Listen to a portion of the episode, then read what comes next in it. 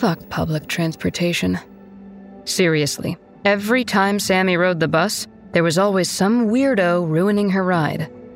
Like today, for instance.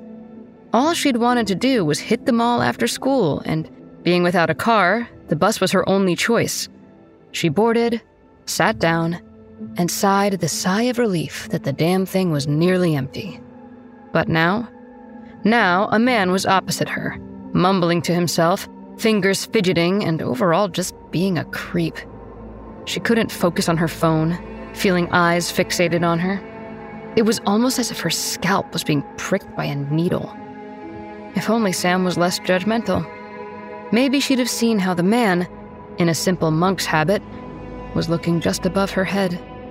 A bead of sweat rolled down his neck as he recited the Lord's Prayer, hoping to banish the demon breathing over the girl's auburn hair.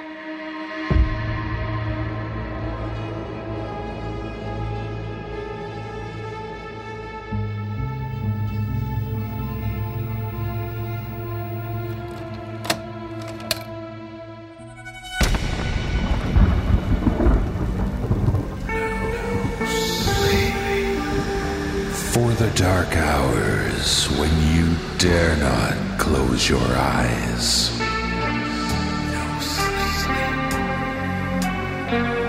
Tales of horror to frighten and disturb.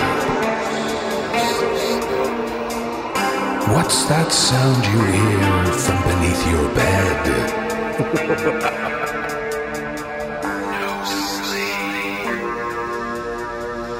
Join us as the sleepless hours tick past.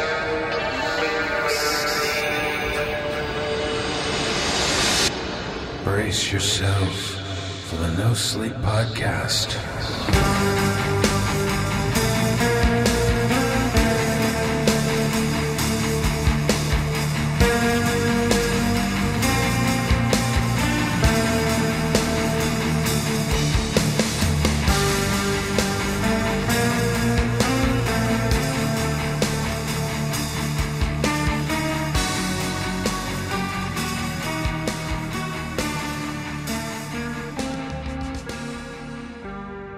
Public transportation.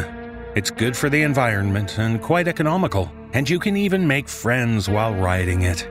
That's what we learned from author Lex Reckless from the tale which was this episode's cold open Creepers on the Bus, performed by Kristen DiMercurio.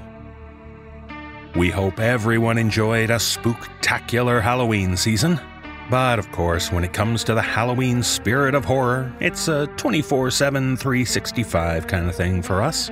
Regardless, I want to offer up my thanks and recognize the No Sleep team for their Herculean efforts in making our Halloween specials so good. Between the full length regular episode and the Season Pass Halloween bonus episode, we produced well over five hours of Samhain scares on the Halloween weekend. Well done, team! Your treats for us were extra sweet, and our pumpkins were well and truly smashing. And so, as I said, there is no rest from the horror, despite what the calendar says. It's November, so be thankful for lots more sleepless horror.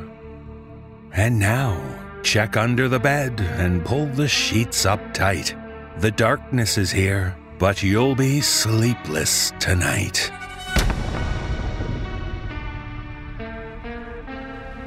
In our first tale, we visit a famous haunted house attraction. You might think that with Halloween over, there wouldn't be much interest in something like that. But in this tale, shared with us by author Robbie Slaven, we learn that Mr. Becker's haunted house is world famous. So famous that a mysterious visitor to the house just can't seem to stay away. Performing this tale are David Ault and Jake Benson. So go and enjoy the chills and thrills of the house. Just try to avoid the person known as the collector.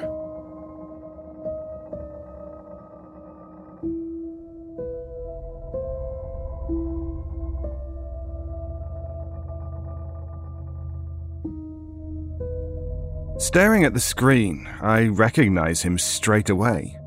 The camera can't see his face, but I know it's him from the long black coat and top hat that he was wearing the night before. I am the owner of the greatest haunted house experience in the world. People from around the globe flock to it all year round to be scared out of their minds. There really is nothing like it anywhere else out there. Many have tried to find out how I do it with the hope of copying it elsewhere, but they just can't figure it out. Many think I'm an accomplished illusionist, while others think I'm using technology the rest of the world hasn't found out about yet. It drives them mad. It has given me wealth beyond my wildest dreams. People just can't get enough. The difference between the haunted house and my home is that people are invited to the former when I'm there to supervise. When it comes to the latter, I very rarely welcome visitors. The man I am looking at had visited the haunted house the previous night. I get all sorts of people that dress for the occasion, and upon setting eyes on him, I assumed he was doing the same. Those customers are often the most enthusiastic, but while the others around him were losing their minds, he didn't flinch, even during the most horrifying jump scares that shred the nerves of the bravest people without fail. While others would look at my ghosts and buckle at the knees, he seemed to look at them like he was appraising a piece of art. It had bothered me so much that I couldn't get it out of my head. And now here he was, standing outside my front door.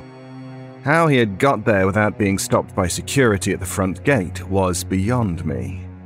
There would be a couple of security guards looking for new jobs in the morning, but firstly, and most importantly, I had to deal with this.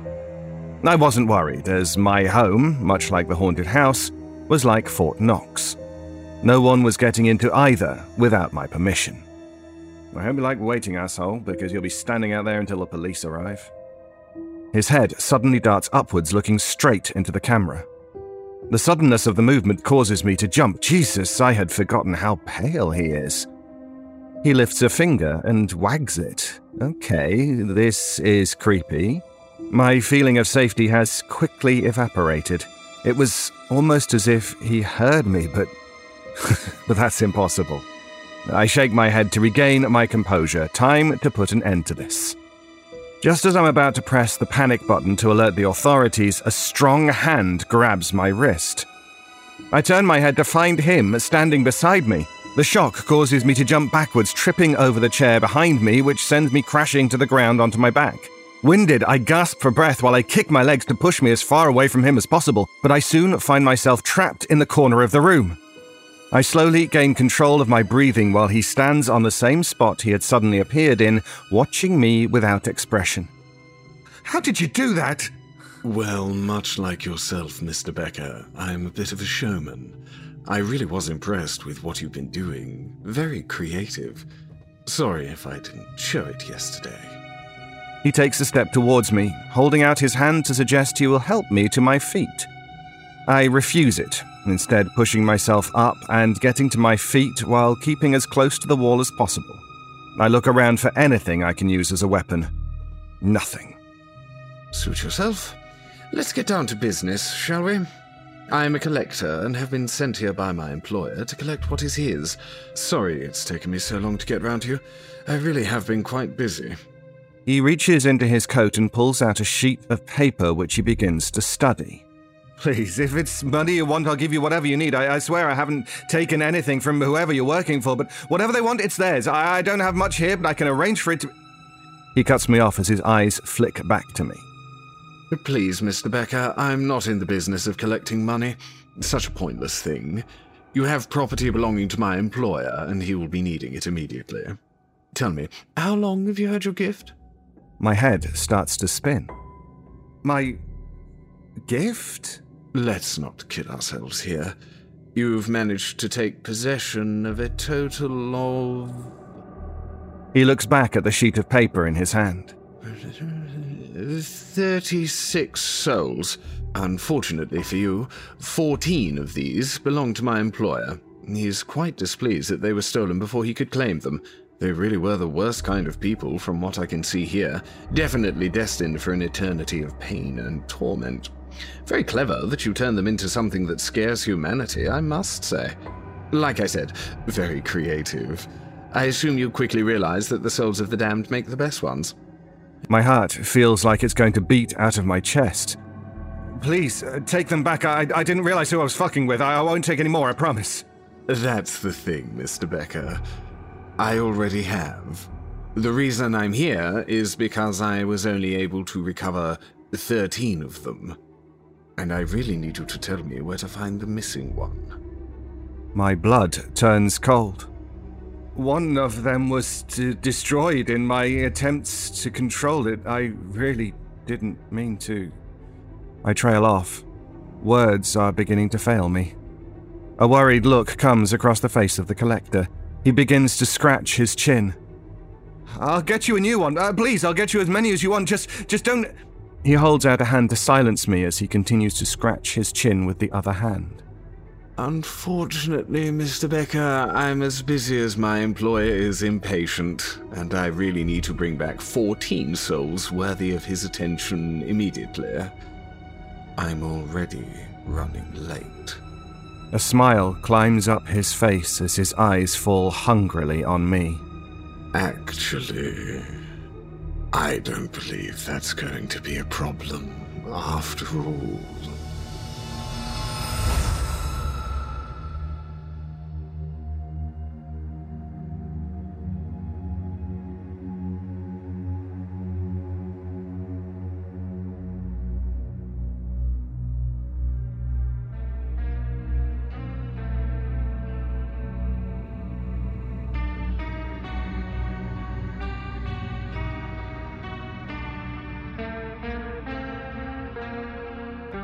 If the many posts on social media are an accurate indicator, a vast majority of people love cats. Those furry little purr boxes can make us love them intensely. And in this tale, shared with us by author Anthony Criswell, a man finds that a stray kitten is a good way to work through his grief, even if his is a needy little kitty. Performing this tale is Jesse Cornett. So, despite needing to feed them and clean up after them, nothing beats the love of a cat. Even a cat like Charlie.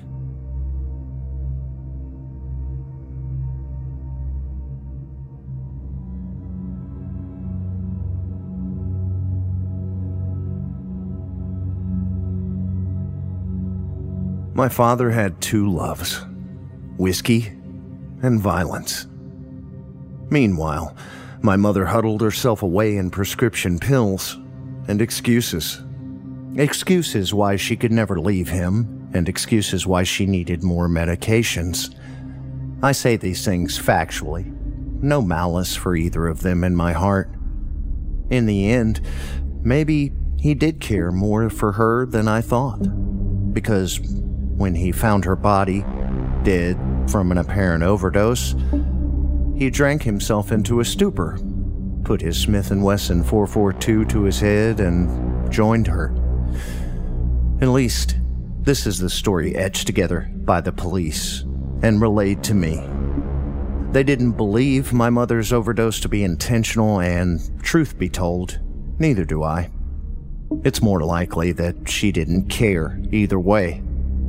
Maybe being alive and dying had become such vagaries to her that it simply didn't matter to her anymore. Much in the way a drunk stops caring how much they've already drunk, only looking forward to the next one and the one after. They died almost 10 years ago, and the day of their funeral, after burying them both, listening to the preacher of the only church they had ever attended tell bald faced lies about the qualities of their character, was the day I met Charlie. Charlie is, was, my cat. I found him outside my apartment building when I came home that night. My grandparents hosted a wake at their home in Stillwater, but after a brief time there, I took my leave and headed back to my apartment in Tulsa. I hated the condolences, but more than that, I hated the pained look on my grandmother's face. Watching her daughter go through so much, trying over and over to help and being turned away each time. I was walking up the stairs to my third floor apartment, thoughts a million miles away, when I heard a soft mewling coming from the top of the stoop. As I crested the stairs, there sat Charlie. He was just a kitten, small and scared, alone. I'd like to think I wouldn't normally take in a stray animal, but I haven't had occasion to do so again. Looking back, I should have thrown that tiny, pathetic creature from the balcony, letting it splatter on the concrete below and saving myself from the events of the last decade. But you know what they say about hindsight. Hmm. Instead, I slowly approached him, picked him up, and felt happiness wash through me. It was as though that entire shitty day was a boat that had set sail long ago and crossed the horizon never to be seen again. Life with Charlie was like that. He had a way of making you forget your troubles just by spending time with him. We'd sit on the couch, me playing video games, Charlie rubbing his orange head on my hands, wanting my attention. Some nights we'd sit around and watch B horror movies, Charlie in my lap, pepperoni pizza in my hand. I loved that little guy with all my heart at the time. The first thing I noticed that was off about Charlie was his diet. Not owning a cat before, the only thing I could think to feed him that first night was canned tuna. He loved it. He ate it greedily, never leaving a speck in his dish. However, when I bought him actual cat food, he wouldn't eat it. He'd snub it, wet or dry, no matter how I tried to mask it. I thought maybe it was because I couldn't afford to buy the high end stuff like Blue Buffalo, or maybe he was just a picky eater. Now I know better. As Charlie got older, his hunger for both food and attention grew. He'd eat seven, sometimes eight cans of tuna a day. Easy. He also started getting into the habit of trashing the apartment when I'd leave for extended periods, staining the carpet with urine and cat shit as though he were saving it for the moment I'd leave. It was intermittent at first, but became so frequent that I began putting down newspaper over each and every square inch of carpet in the apartment only to come back and find that Charlie had ripped that very same up and still done his business on the floor. And he never did this on the tiled flooring in the kitchen or in the bathroom. It seemed purposeful, like he wanted me to regret leaving him, like he wanted me angry and frustrated on purpose.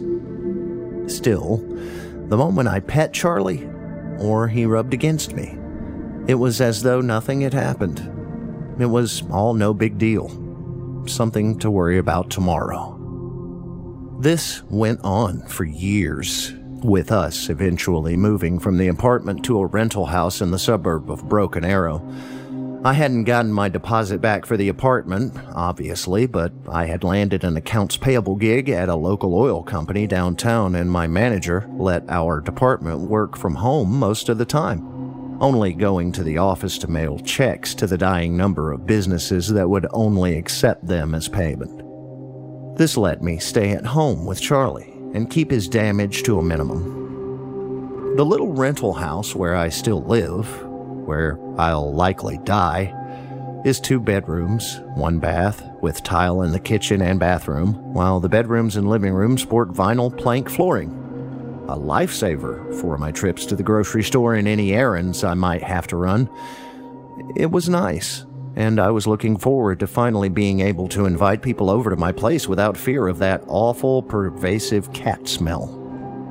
I had started chatting with a local guy via Grindr shortly after moving in. I had made a promise to myself to start putting myself out there when I felt I had my own financial stability and I felt that the rental house and new job were the landmarks I needed to see that I had finally arrived at that point.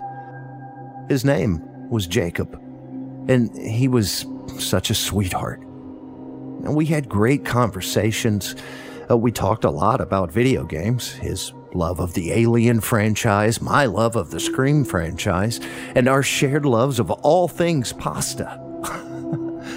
Eventually, we decided to go for a date to see if we clicked as well in person. I was nervous, of course. Hell, I hadn't dated in years, meaningless hookups aside, and had no clue what to expect. We decided on a rooftop dinner at El Guapo in downtown Tulsa. It was late spring, and the sun had set, leaving the air comfortably cool.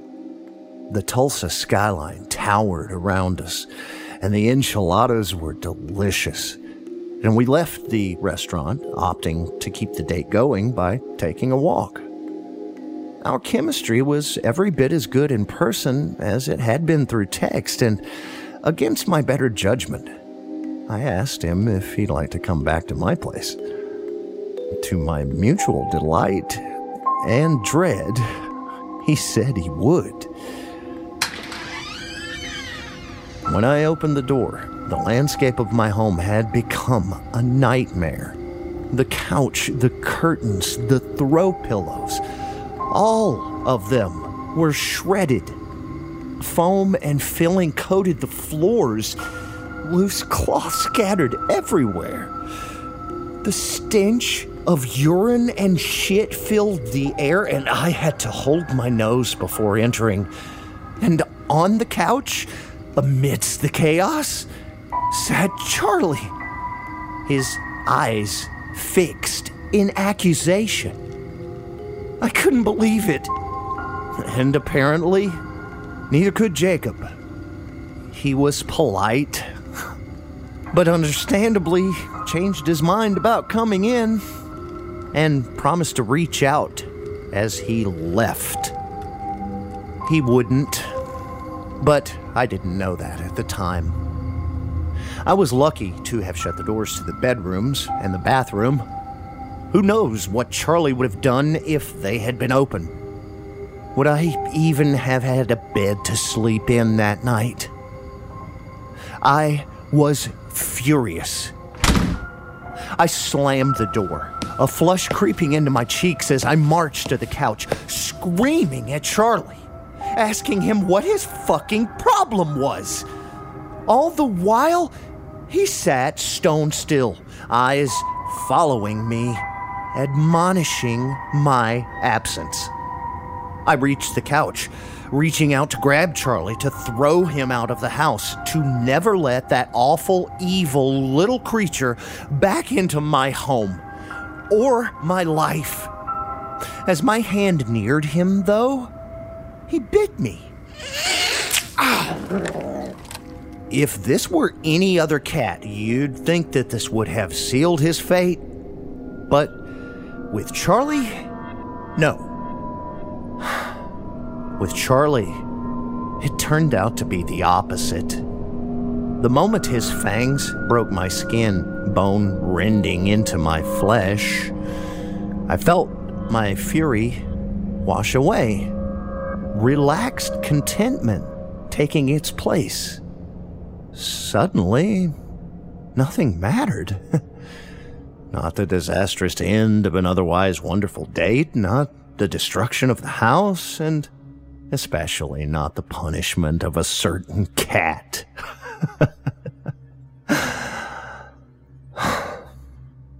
From that night forward, everything changed. Charlie began eating less and with less fervor. Conversely, he started to get bigger. Not like he was gaining weight, but he just started increasing in size. One day, I walked into the living room after getting a shower to find him sitting on the couch, his skin looking stretched over his body, patches of fur missing on his back and torso.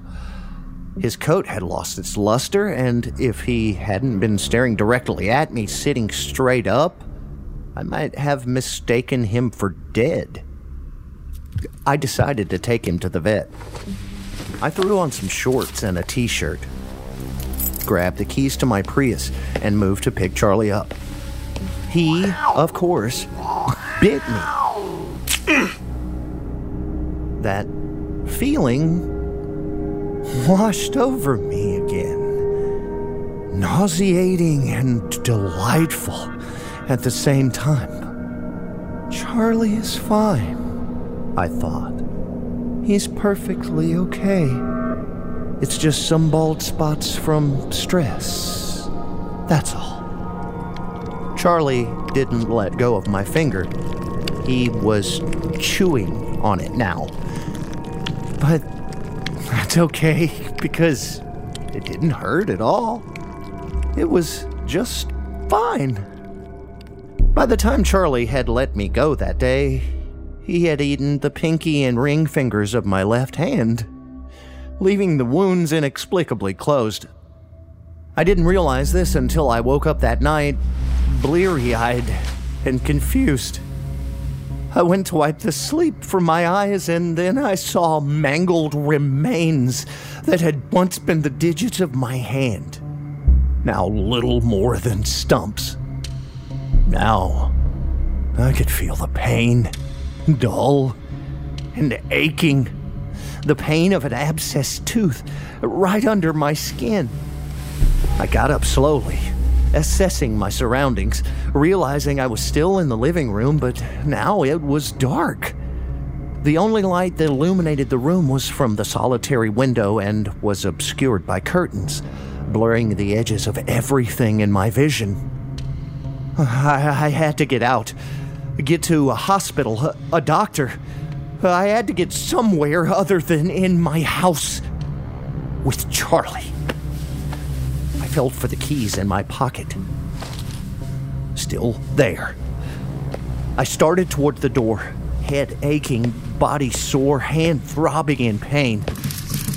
Something skittered from the dark corner of the room, fast and indiscernible, coming to a stop between me and the front door. It had to be Charlie. It was much bigger than he was and faster, but what else could it be? I was frozen in place, my instincts telling me to run and fear melding my feet to the floor. Think, God damn it, think! Where can I go? How can I leave? The back door, the back door, of course! The kitchen was on my left and the door was on the far wall. If I could move fast enough. A chittering noise came from the dark before me. A series of clicks that trilled in the black, starting low, working their way to a piercing crescendo.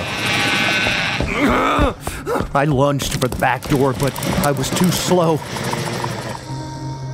No, more aptly, the thing was too fast.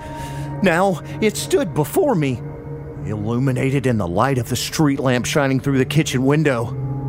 And horror and fear gripped me anew. The incandescent light revealed a creature that seemed to have come from inside of Charlie and still had bits of him attached in various places an ear on his forehead, fur on its back, three of Charlie's legs still dangling from a cool gray body. What I could make out, what was discernible from that slanted pillar of light, were four new legs, much too large to have been the legs of a cat. They were bent in angles in two spots, giving them the shape of a spider's legs.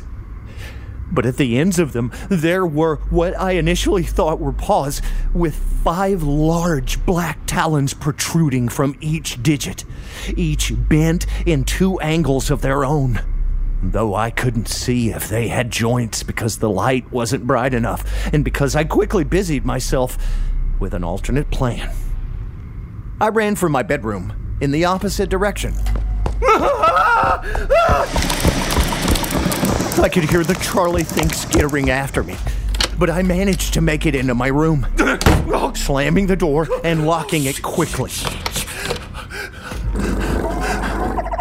I fell back on my bed, staring at the door, hearing the thing scratch and scratch and scratch at it, trying to get in.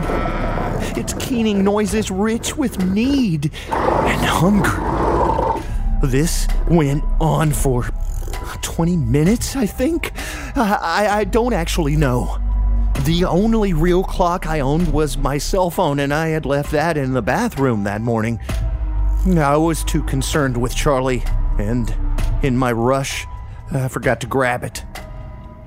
At some point, the noises stopped entirely. I was rifling through my bedside table looking for something to numb the pain in my hand that had grown steadily worse when I realized the only noises I heard were my own. I stopped as well, listening to the silence, hand throbbing. I was getting nauseous. My skull felt like it was filled with liquid, and I was on the verge of vomiting but I had managed to stay absolutely still. Then I heard the noise again, but the rhythm was different. Instead of the insistent scratching that had filled the air previously, there was now a tap, tap, tap sound of claws on metal. I tried to figure out where it could possibly be tried to make a plan to defend myself, but the noise felt as though it came from everywhere. Oh, God. Oh,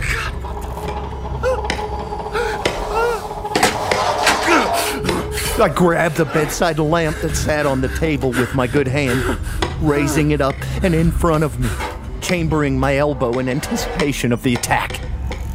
The tapping grew louder, and all too late, I realized it wasn't coming from all around me, but from above me, from the air duct. The thing had been above me that whole time, trying to remove the duct cover, quietly at first, but then. What? Abandoning stealth for strength? Was it intelligent enough to reason that out for itself? There was no time to consider this. The vent cover quickly became nothing more than ragged and bent metal. I ran for the door, turned the knob, heard the cover fall to the ground with a harsh clang, pushed hard on the door, and. Shit! I remembered I had locked it. Oh, God damn it! Come on, God damn it! Oh, I fumbled for the doorknob lock, turned it, and burst from the room just as the creature bit my calf. God! God! I felt euphoria and relief as I fell to the ground. The pain and nausea were both gone in an instant, replaced with calm and warmth.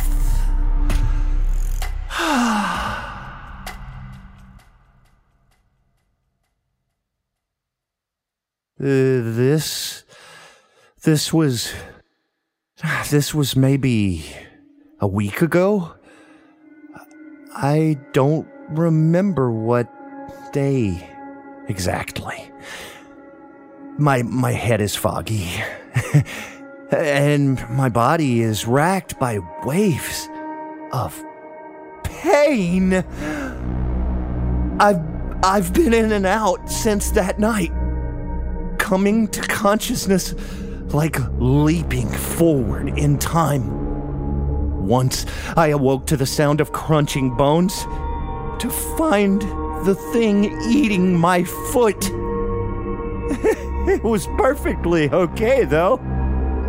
I felt at peace, as though the consumption of my extremities was the most natural thing in the world. When I awoke today, the creature was sitting upright, knees tucked to its chest, its exoskeleton now strangely fleshy and growing pinker the longer I looked at it. I think it's digesting?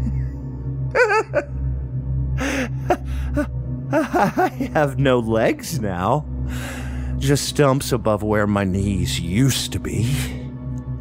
I tried to crawl toward the front door, then the back, but each time I do, the thing's eyes, no longer the eyes of a cat, but eyes so curiously like my own, flit to life and send me a silent warning. So, now I'm here in my bedroom again. I've, managed to get the door shut, but Eh, I didn't bother to lock it. What's the point? I know it's going to eat the rest of me, become me, just like it became Charlie. Maybe it had always been Charlie. you know, no sense dwelling on it now. I'm just thankful to have left my laptop in my bag on the floor in my room, where I'm writing this now. Eh, I'm at peace with this end. I just want the pain to stop. I wasn't looking for death, but when it finds me, I think that will be okay. I hurt so much and just want something to make that hurt go away. I'm writing all this to send in an email to everyone I know so you'll know the truth about what happened to me. I'm past wanting to be saved. I think whatever toxin is in Charlie's bite is similar to opioids, and even now.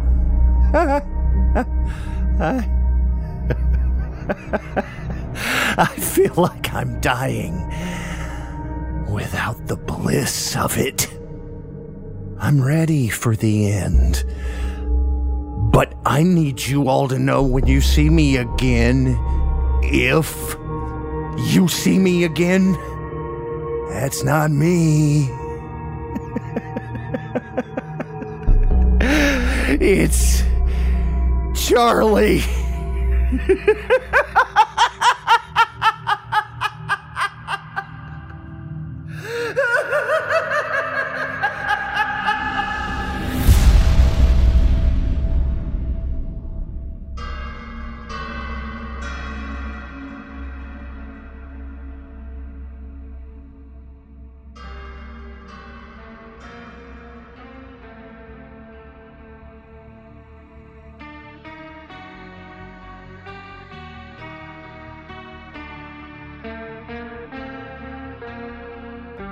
The past few years have shown us that there are many unsung heroes out there serving us in our time of need.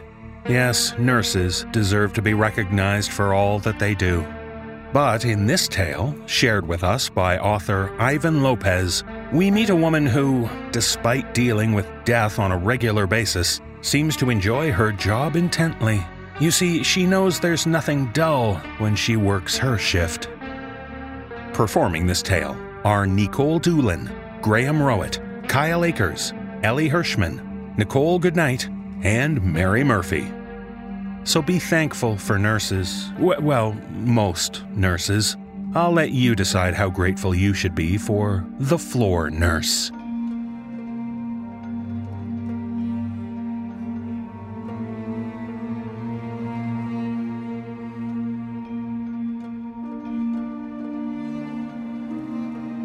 Watching someone die is something many don't get used to.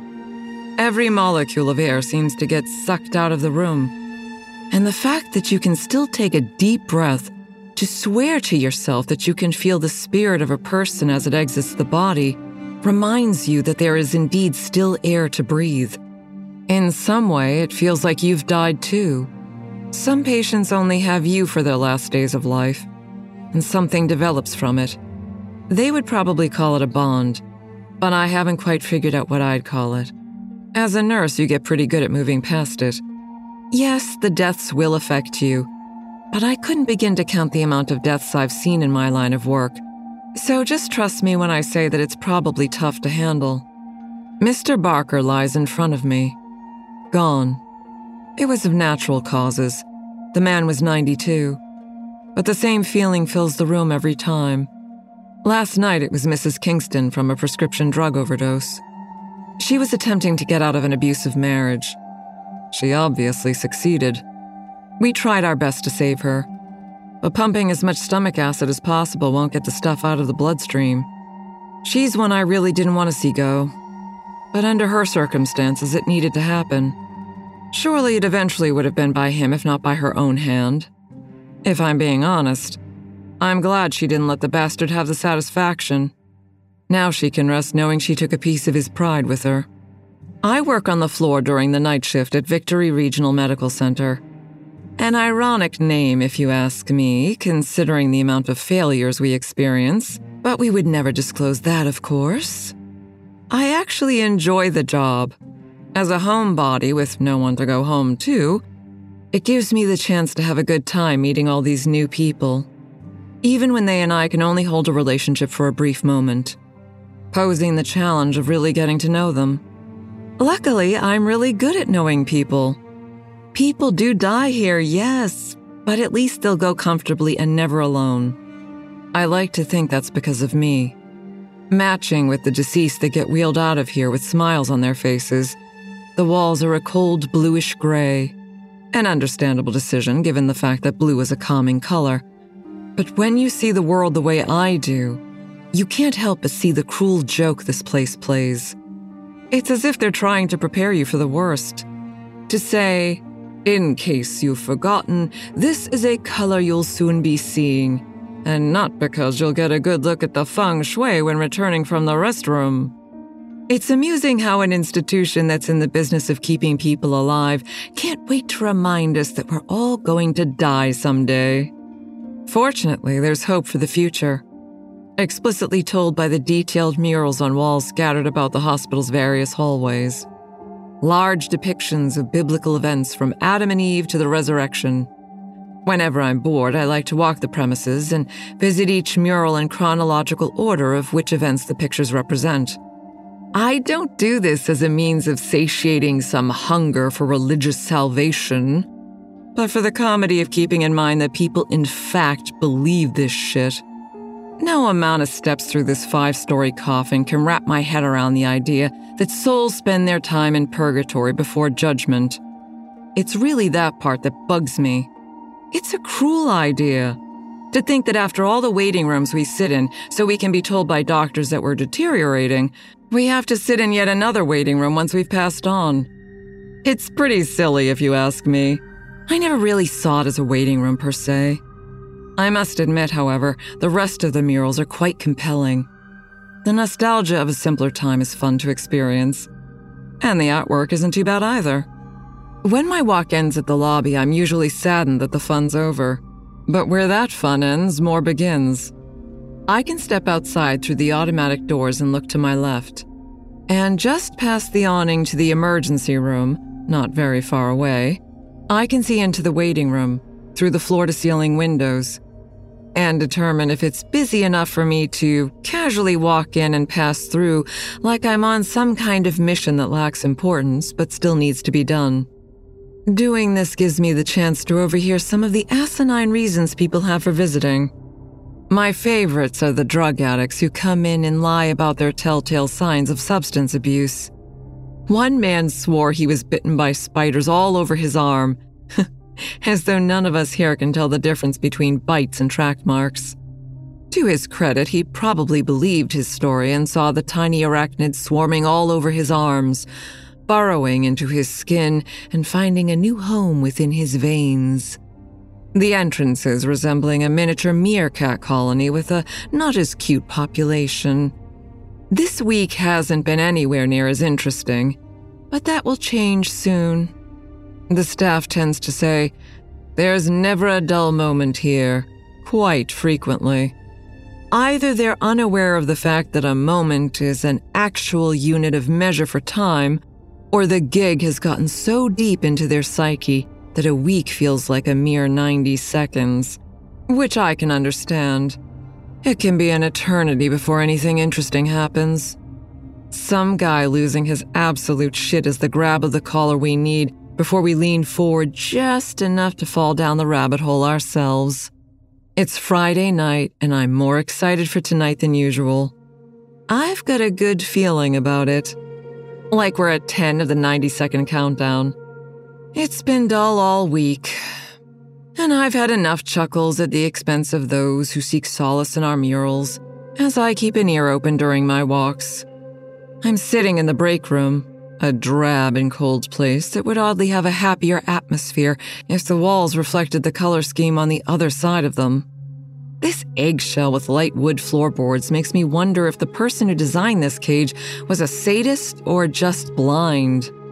Never knowing what any of the names of colors mean unless they're synonymous with emotions. And even then, they'd be only half right. I'm hoping for the former, in which case I like them. For my lunch, 2 a.m. has become lunchtime for me, and my body doesn't seem to mind. I'm having some macaroni and cheese that I quickly and lazily prepared. And by that, I definitely mean it came from a blue box. While I have a good feeling about tonight, I have an even better feeling that it'll last beyond that. So I'll save a more extravagant meal for later. Besides, after so many years of 2 a.m. lunches, Everything starts to taste the same anyway. I finish my lunch, and just before starting my walk, I see him. He's being wheeled into his room, and before he makes it completely through the threshold, he meagerly turns his head in my direction. The snarl on his face gives me joy. We make eye contact, and he returns to his normal position, looking up at the place he's hoping to go if he makes it out of this building in one particular way. I can't wait for the fun to ensue once his energy is back. I stick around for a little while until after the last nurse leaves the room and is long gone. I have to get a closer look at this guy. Upon entering his room, I noticed the empty bed next to him, closest to the door. He got the spot near the window. I'm sure he'll be quite satisfied with that as the view of the courtyard just outside should make up for the lack of get well cards and flowers that would normally take up the space on the dresser under the mounted television. The vacancy would make you wonder if there was anyone in the room at all. I walk up to the bed and take a better look at him. He's fast asleep and not the least bit bothered by the bright amber lights illuminating the courtyard and flooding every room with a window facing them. Still, through the glow, the wrinkles that cement his face into a snarl are a brilliant display of brutalist architecture. There is nothing that will improve those jagged cheeks. I crack a smirk at him and take a step back to close the curtain hanging around his bed. I'm incredibly anxious for tomorrow morning. Part of me wants to pull up the chair that's taking up space in front of the empty bed, for whom I'm not sure, next to him and wait it out until he wakes up. But I know that seeing my face upon waking up will most likely startle him. Then the fun will end before it starts. I'll come back tomorrow. The sunset scene from a fourth floor window is painting the sky with a beautifully variegated palette that distracts my attention from the nine foot tall mural of Lucifer falling from grace. I adore this piece. It captures what so many people do here. The physical being isn't the only thing that dies, but souls, the psyche, the essence of the patients that physically expire fall from their seemingly high pedestal so easily when they feel that it's time to make peace with their savior, whomever that may be to them. They all believe that confessing to every mistake shortcoming, and utter fuck up is going to negate the fact that they've committed any wrongdoing towards others or even to themselves. I revert my attention back to Lucifer, his arms stretched out above him towards heaven as he plummets to his demise, what's left of his beautiful wings detached and laying on the ground below him, feathers scattered all about, his eyes focused towards them. It's his last glimpse of his once prominent majesty before he crashes through our ground, his roof, and renders himself trapped in his new kingdom. I'm willing to bet he admitted to every terrible thing he's done, too. It did as much for him as it did for everyone else. I snicker at the thought, and make my way to introduce myself to my new salty friend. I walk into his room to find him awake and sitting up in the bed, staring out the window at what looks like something quite distant. He's fixed, not noticing me as I walk deeper into the room and approach his bed. I look at the white dry erase board on the wall across from him, explaining the pain scale and pictures of a smiley face for no pain to a crying one for unbearable. The short message above the scale in blue dry erase marker is straight to the point. Welcome, Mr. Johnston. Enjoy your stay. I take it no one had anything nice to add. I turn back to Mr. Johnston to get his attention. Hello, Mr. Johnston. He turns his head to me at a moderate speed. Maybe he did know I was here. He scans me, only moving his eyes and gives me a slightly perverted smirk. His bottom jaw hanging low enough to keep his mouth slightly agape, which doesn't help. Roy. He speaks in a weak, deep voice that resonates in his chest and is made prominent by his southern drawl that reminds me of what you'd hear in Florida once you get away from the castles and roller coasters. He keeps the scrutinizing smirk directed right at me and continues. My name is Roy. Who are you? I extend my right hand to him with authority. I'm not about to make him think he can follow through with whatever is on his mind, something that I really don't want to know. I keep my voice somewhat monotone and cold. Amelia. Roy directs his eyes to my gloved hand, then travels up my arm with a furrowed brow. You cold or something? I look down at my arm, covered by a white long sleeved t shirt under my scrubs. I get cold pretty easily.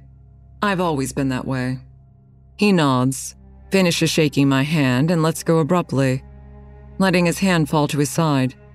He still gets some drugs in him, but at least he has his consciousness.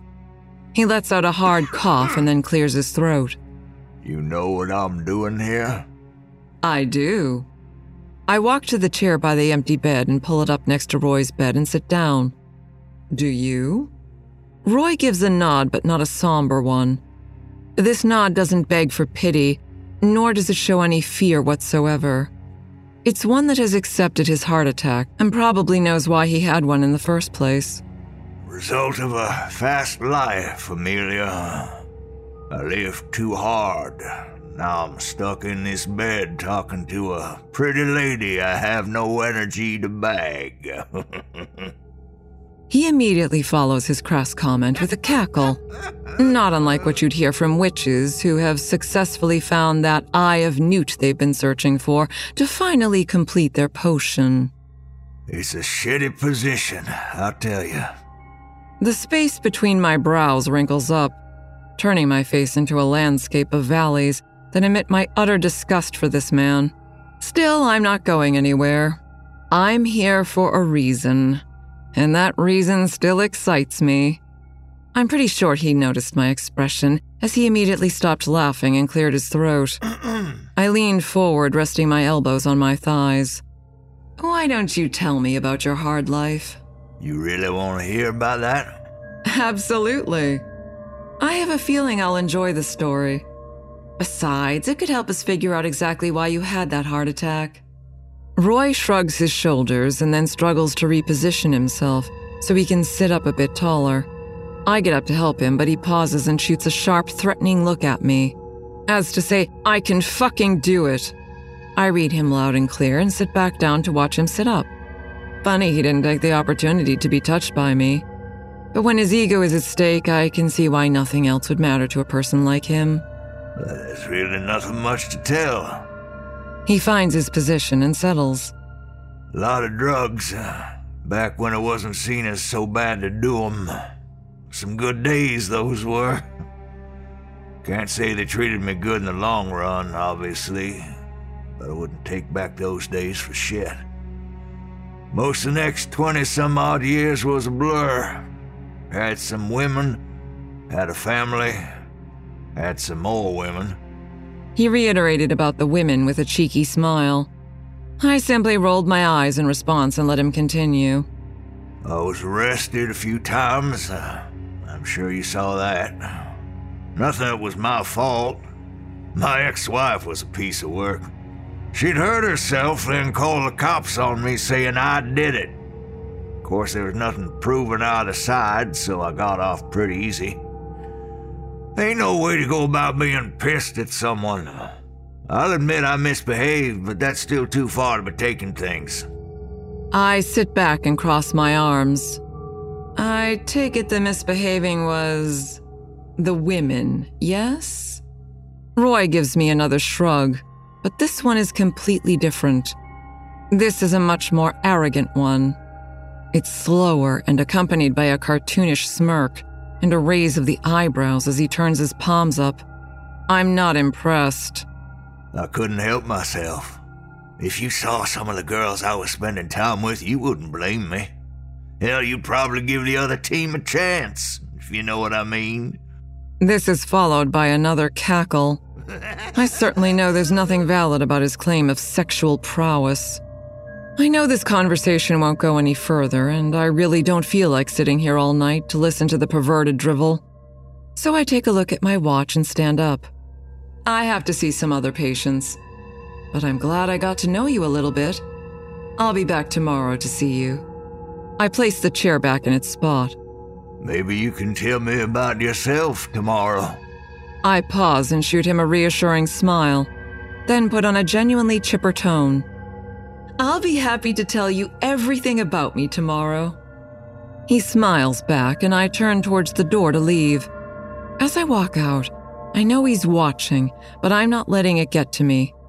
Darkness overshadows my chipper smile, and it turns devious just as I pass through the doorway and leave him for the night. The sun sets again over the flat horizon. The western view from the fourth floor is one of the best in the city, in my opinion. It overlooks the edge of the skyline and runs off into a blanket of green and grays made by the canopy of moss covered cypresses and oaks that shield the marshlands under them. Lucifer isn't going to take me away from this. It's beautiful. It's a shame this is my last day here. I take in the sun's departure a final time and get myself in the headspace to go to Roy's room. I close my eyes and take a deep breath, clearing my mind of everything but one thought that I was sure I was able to ignore, and have been doing successfully until now. I've never done this alone. It's not typical, but here I am. Then he speaks up. Is it the guy in room 415? I open my eyes and look beside me. He's a kid, about eight years old, wearing jean shorts and a Star Wars t shirt. It's about time he showed up. I smile. Yeah. He looks up at me and smiles back. You've been waiting for him for a long time. That's why I took my time getting here. I'm comfortable with you going solo on this one. He's all yours, Amelia. The confidence he has in me is humbling. Normally, that would put a person under pressure but I find it fueling. That's all I needed. Thank you. He nods. I have to get going. I'm sure someone saw me walking around alone and is trying to find me. A child was a bad choice. I chuckle at his mistake and start to make my way to Roy's room. But the kid tugs at my hand, stopping me for one more thing. You look nothing like an Amelia. I'll consider something else next time. He lets go, and I walk towards room 415. I get one foot in the door, and I'm immediately greeted. Well, hello, Amelia. Roy exclaims this with a surprising amount of vigor. He's definitely feeling much better today. That's too bad. I give him a short wave and a smile. It's cordial but borderlines on dismissive. I may be happy to be working at that moment, but that doesn't mean I like the guy. How are you today, Mr. Johnston? Roy. My name is Roy. After one conversation, he thinks we've reached that level of informality. I'll let him enjoy that for now. I walk up to the foot of his bed and he smiles that predatory smile at me. It makes a tiny bit of vomit shoot into the back of my mouth and fall right down my throat. How's your day been? Pretty good. Not very eventful, though. Looking forward to something changing that soon. Here's hoping I'll have something to do with that. I don't acknowledge it at all. I take a look out his window, only being able to see the silhouette of the buildings and treetops that are a slightly lighter shade of black than the night sky that meets them. Everything is beautiful tonight. I look back at him with a small grin. You wanted to know about me today, yes? Hell yeah, sweetheart. Tell me all about you. Sure. But first, maybe you can tell me about those girls from your past. Any good stories about those? The happiness on his face turns to a nervous expression, and I keep my face unmoved and fixed towards him. There ain't much I remember. With the drugs and all. There has to be one good story. Roy pauses and regains his confidence. Uh, like I said, I don't remember nothing. Besides, tonight is about you. I nod, then briefly shake my head a little. Then scoff happily. nah. Tonight is about Amber Wallace. About Tiffany Price. Amanda Hicks. And about 30 other girls. Do you know any of them? Roy's confidence is as short lived as his sense of decency. His eyes grow cold and his frown radiates suspicion with a hint of confusion. How do you know those names? They were on the news. You couldn't have missed that. I start to approach him closer. What you should be asking me is how I know what you did to put them there. His eyes are the size of golf balls the second that sentence meets his ears. The ends of my smile reach my ears and I don't break eye contact. Who the hell are you? He asks this with an amount of authority he absolutely doesn't have in this scenario. Ha! Glad you asked. I stand up straight and throw my hands up. That is what we're here for, isn't it? I'm the one person you didn't want to see this visit. The one person who never wanted to meet those girls but had to. The one person who they told about what you've done in your alleged drug induced stupor. My inability to refrain from theatrics is clearly making him uncomfortable and terrified. I can see it as he tenses up. I just can't help it. I'm the one who's been waiting for tonight for a long time and couldn't be more excited for this job. He frantically reaches for his remote, keeping his eyes on me in the complete opposite way than last night, and repeatedly presses the call button. I just sit and wait for the nurse to come. It's Brian who comes in. Nice guy. He's lived a clean and good life and has plenty of it left ahead of him. He's everything Roy should have aspired to be. What's wrong, Mr. Johnston? Roy's eyes dart between Brian and me. Get her out of my room! Brian looks in my direction, then scans the room before addressing Roy. There's no one here, sir. Roy begins to shake. He can't believe his ears as he's looking at two people standing in front of him. You don't see the other nurse? It's just me, Mr. Johnston. The meds you're on might be causing some slight hallucinations, but that'll go away soon.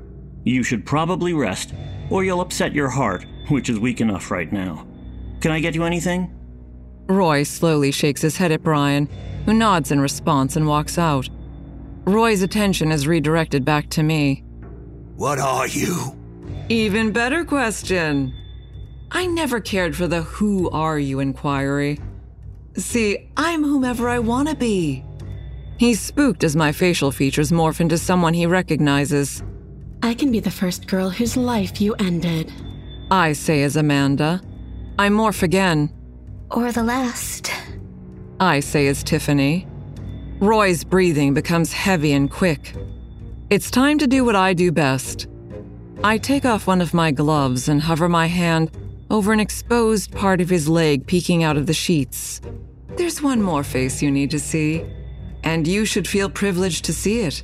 Most don't get to. They can't handle it, and it would be inhumane of me to show it. You, however, have earned it. Congratulations, Roy.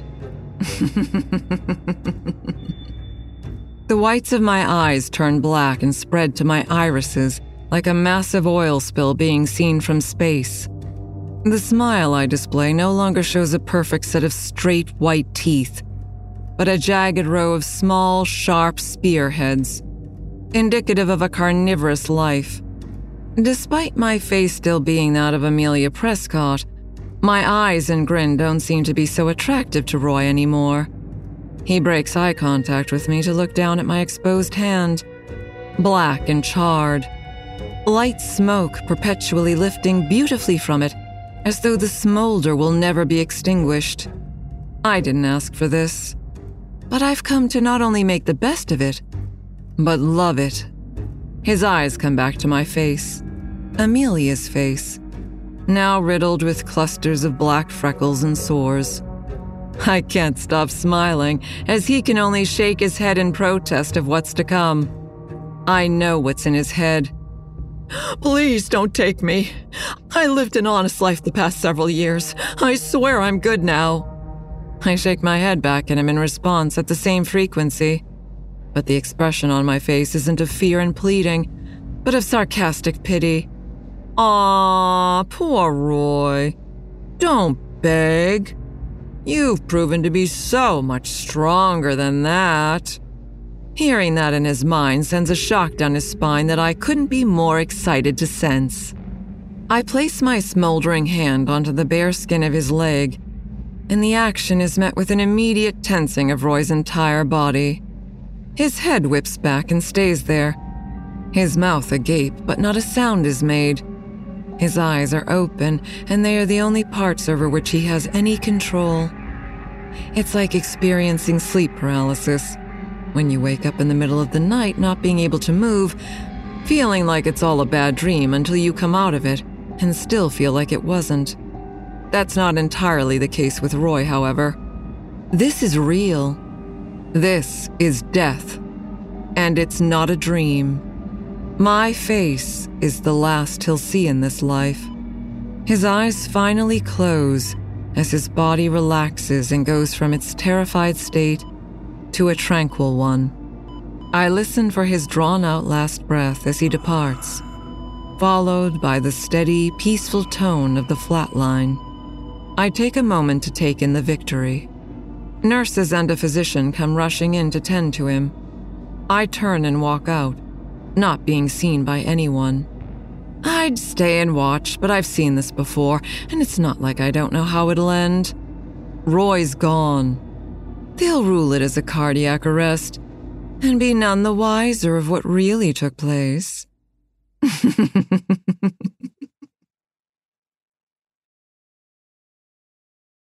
the sun sets over what pieces of the horizon I can see. The last hospital is impeding my view a bit, so I'm trying my best to enjoy this sunset from the other side of the city. This one doesn't have any artwork of any interest, nor importance. This particular case hasn't been half as exciting as Roy, but it's about to get better. I make my way to the room, walk inside with a smile, and close the door behind me. People say that when you love your job, you'll never work a day in your life. I'm happy to say I've never worked a day in my death.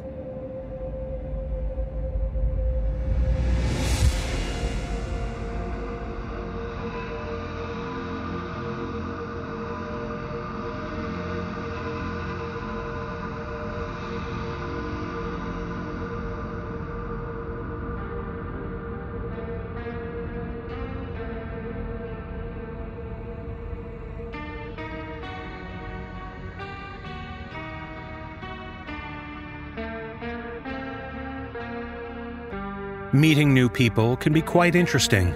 Some people have fascinating jobs, like podcasters. And in this tale, shared with us by author L. Hutchinson, a man meets a woman who not only has a curious occupation, but one she invites him to participate in. Performing this tale are Atticus Jackson, Erin Lillis, Nichole Goodnight, and Mick Wingert. So even if it is your birthday, try to be wary with friendly strangers. They don't get much stranger than the woman who can exorcise any demon.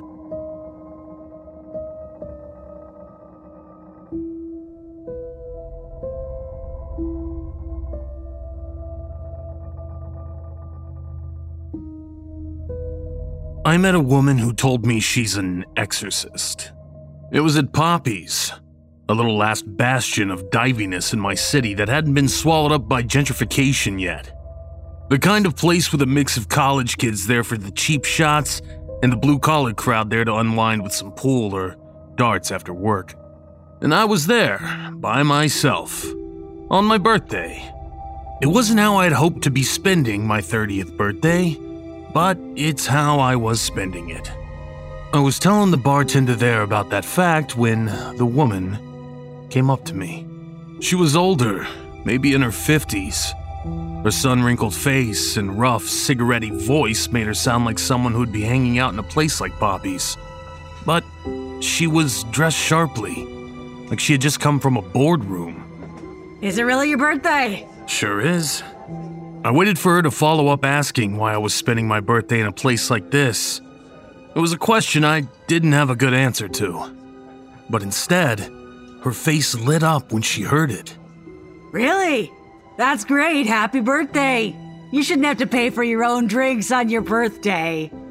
She started to wave down the bartender, but then stopped. Ha! It really is your birthday, though, isn't it? You're not making it up? I got out my driver's license to prove it, which she looked at approvingly before ordering me a shot and a beer chaser. Well, that's awful kind of you, ma'am. And it was. Lots of people are excited to buy you shots on your 21st birthday. Less so on your 30th. Rose, dear, you can call me Rose. She sidled up on the stool next to me, looking on happily as the bartender brought out my drinks. Oh, nice to meet you, Rose. What do you do for a living? Her outfit got me curious. She was dressed nicer than the usual clientele one finds in Poppy's. Thank you for asking. As it happens, I'm an exorcist. An exorcist? Wow. I'm pretty good at making spirits disappear too. I threw back the shot she had bought me. ah, well, I mean different spirits from that. I get rid of ghosts, poltergeists, and hauntings of all kinds. But mostly demons. You're serious? Completely. And that's like. A job? Aren't exorcists usually priests? Well, usually. She signaled the bartender for two more drinks. There are a lot of priests out there who get asked to perform exorcisms from time to time. But to be honest with you, most of them aren't very good at it. And when you have a real possession and the priests fail to do anything about it, sometimes people will call in a freelancer. So you're better at it than them? She leaned in close, like she was telling me a secret. I can exorcise anything. And my clients pay me very well to do so. Oh, yeah? How much per exorcism? I was skeptical that someone could support themselves doing this without a second job, let alone make much money. But as the bartender came by with the next round of drinks, I saw Rose open her purse and pull a wad of cash the size of a softball out of it. She gave the bartender a hundred without asking for any change.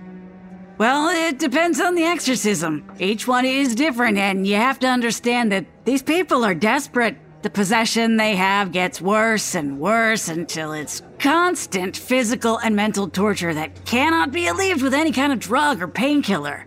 Plus, the process of removing a demon can be very tricky. It often requires months of preparation on my part, including researching the nature of the demon, astrology, finding the necessary materials to draw the spirit out, which are a lot more complicated than just a Bible and some water that a priest has said a few words over, by the way.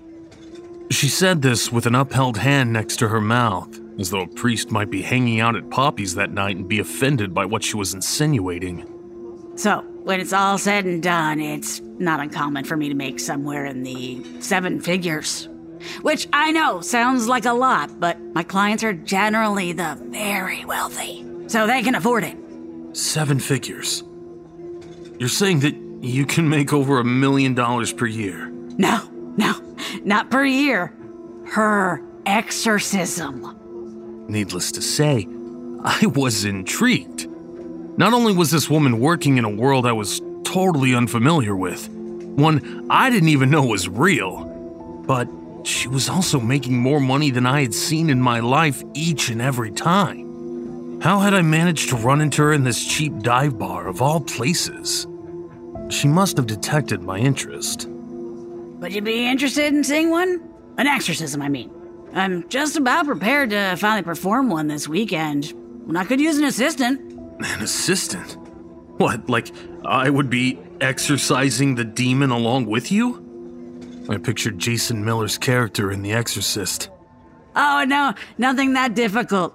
You basically just need to be an extra set of hands to make sure all the steps of the ritual are completed. Uh, they can get kind of complicated, and it helps to have another pair of hands around.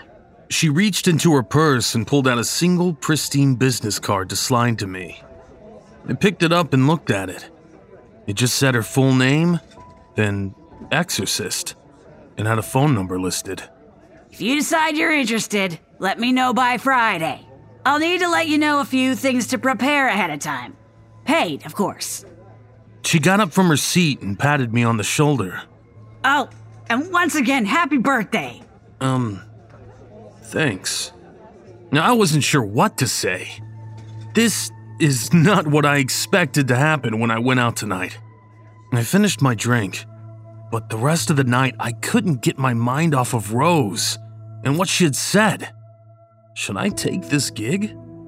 Now, I know what you're thinking. You wouldn't be listening to me describe this turn of events to you if it were a totally fun time and everything went well. But I didn't know at the time that my life would turn into a horror movie. I thought this would be a nice chunk of spending money and a, a great anecdote I could tell at parties. Rose seemed like she knew what she was doing. Maybe it was just conning rich people who think they're possessed out of money. Maybe there really was an other side, and I was gonna get a glimpse into that world. Either way, I wanted to be there, and I decided to call Rose on Friday and let her know I would be her assistant.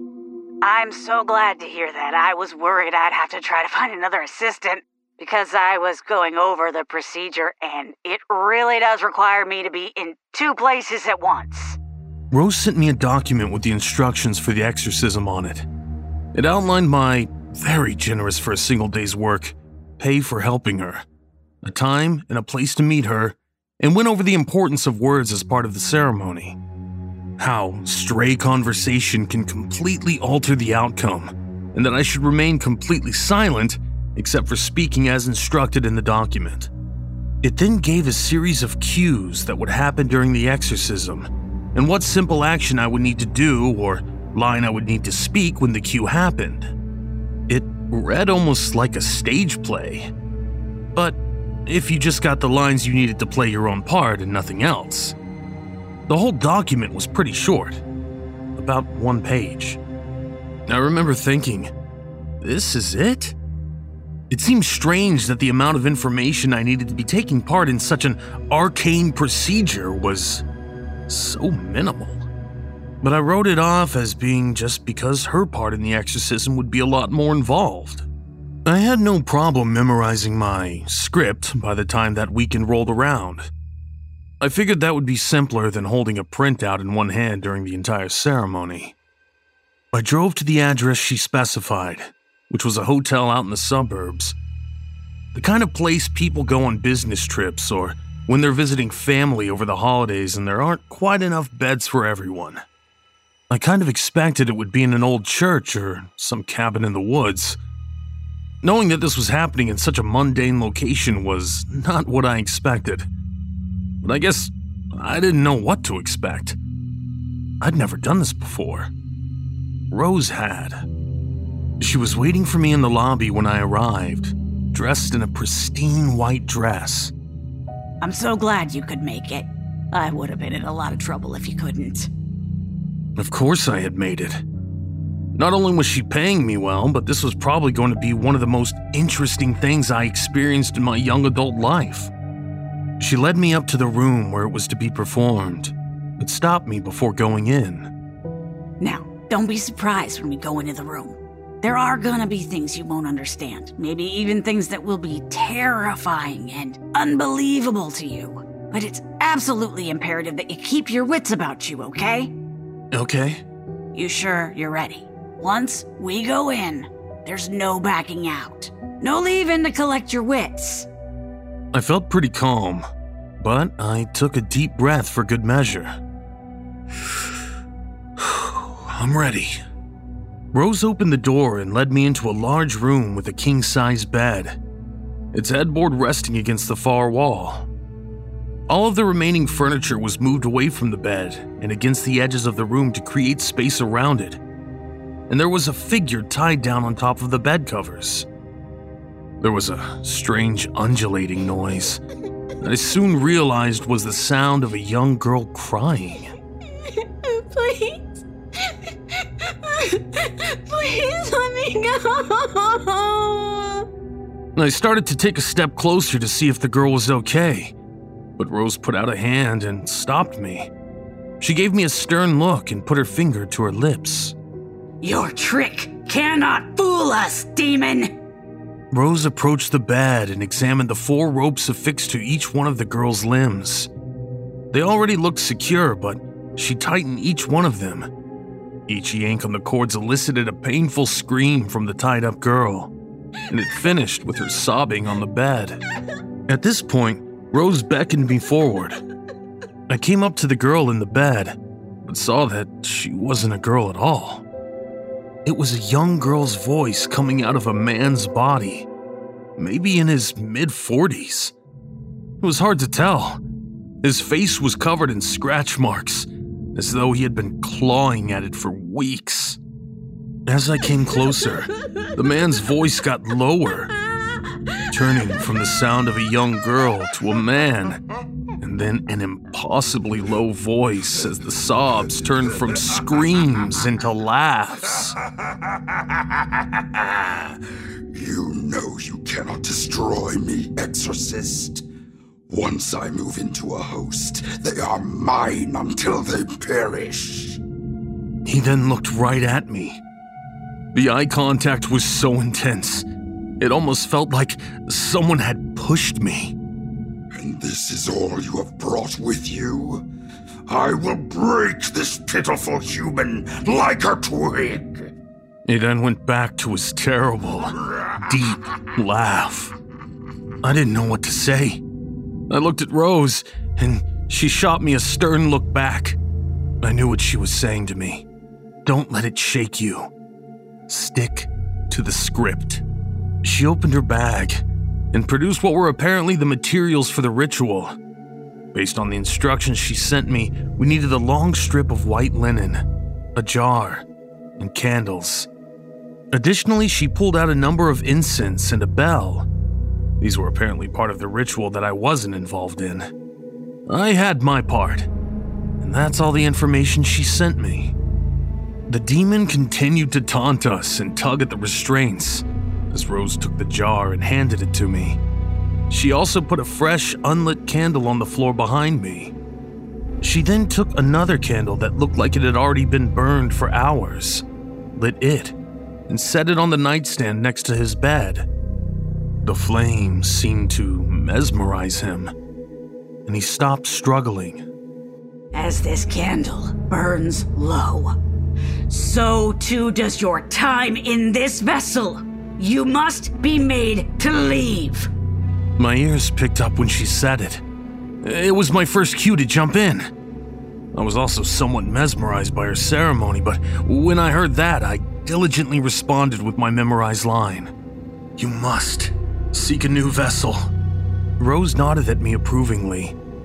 I think she was maybe worried I wouldn't have taken the time to remember my lines, but I did. You cannot make me leave, Exorcist. I refuse to leave.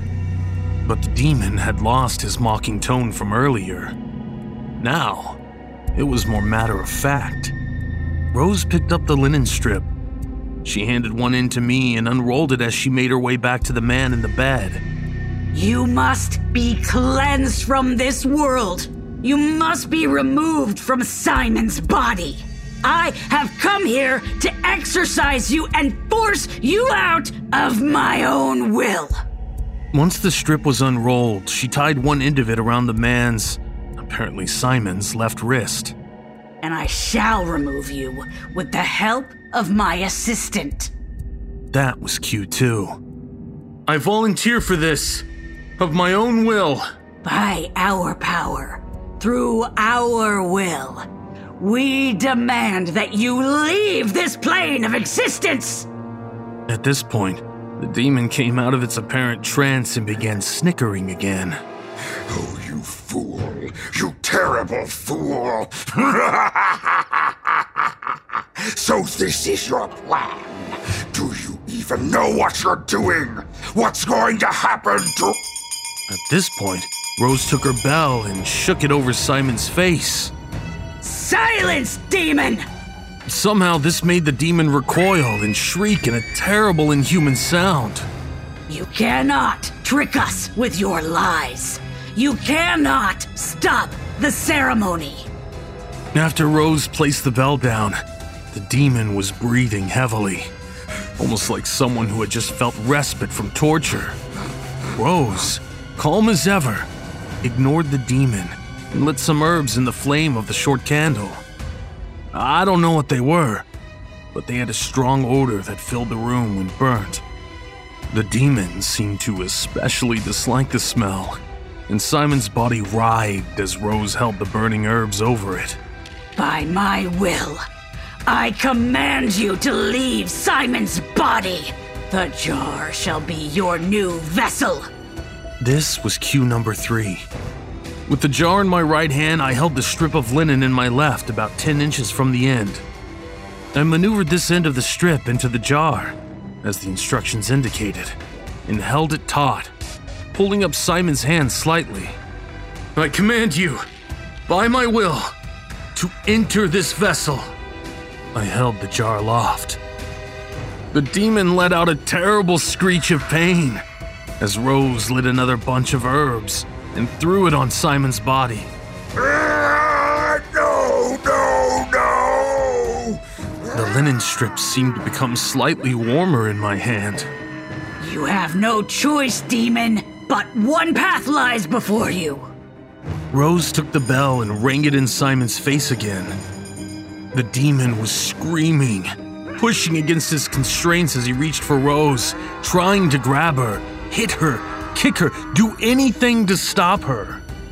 I thought the bedposts were going to snap from the strain against them. The demon's thrashing pulled against the linen strip, and its temperature seemed to pulsate up and down in my hand.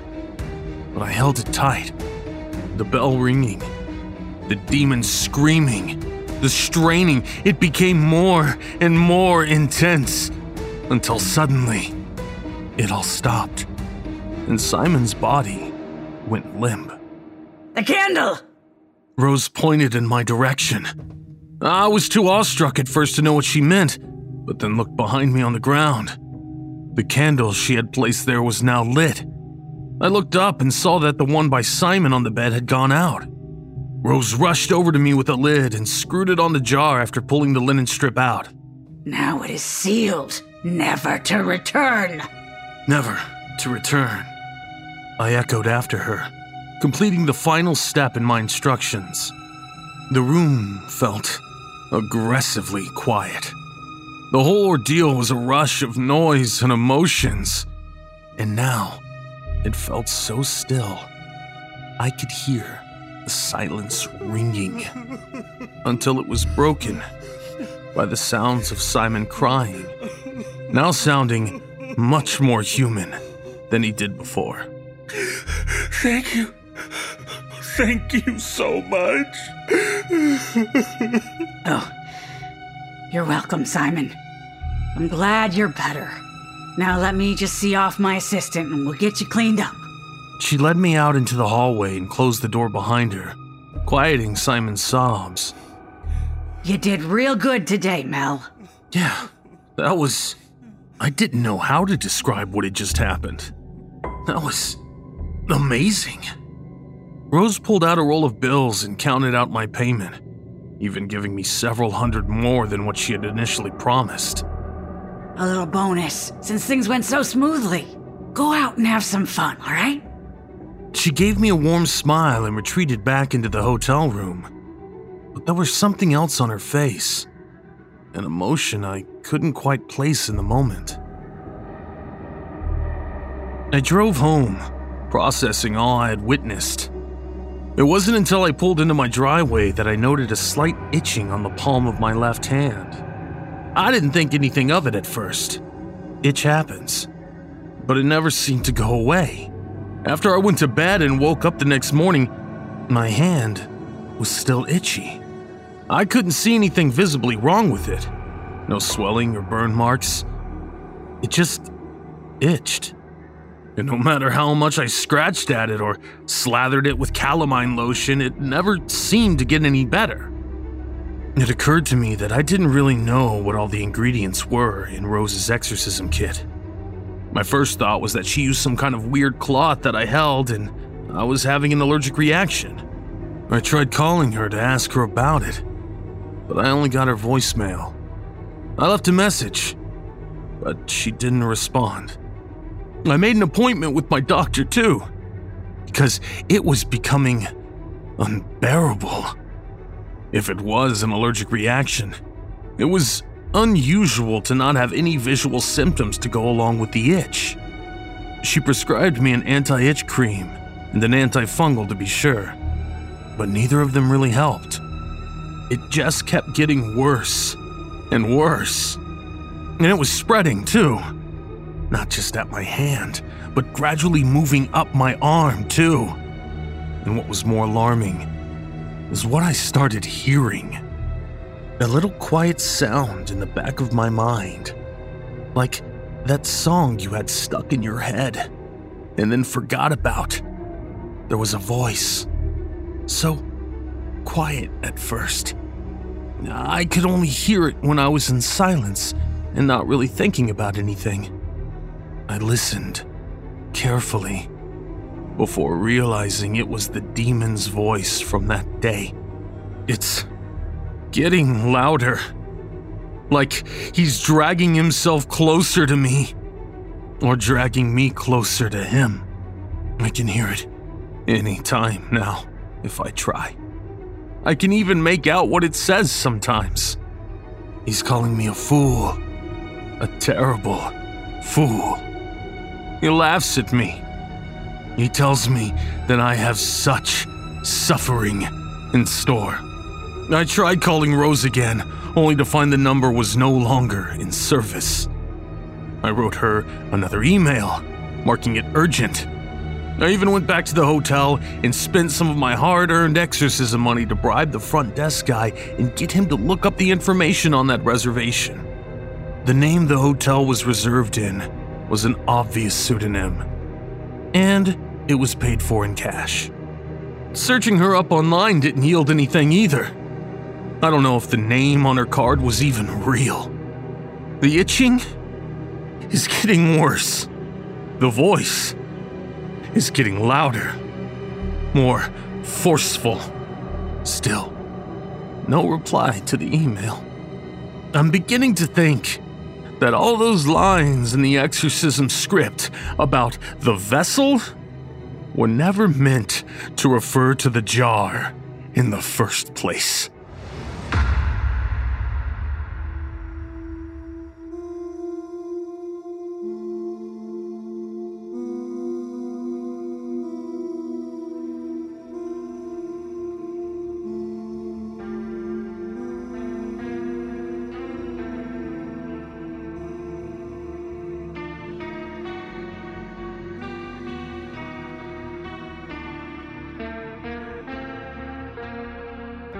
In our final tale, we meet a boy and his family who have moved into their new home.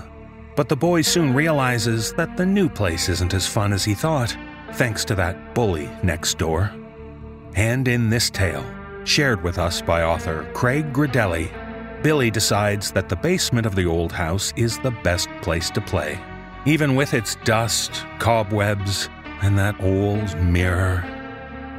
Performing this tale are Mike DelGaudio, Matthew Bradford, Jeff Clement, Sarah Thomas, Dan Zappulla, Elie Hirschman, Jesse Cornett, and Mary Murphy. So learn your lesson from Billy. A dark, dank basement isn't the best place to spend time. And he learned that upon further reflection.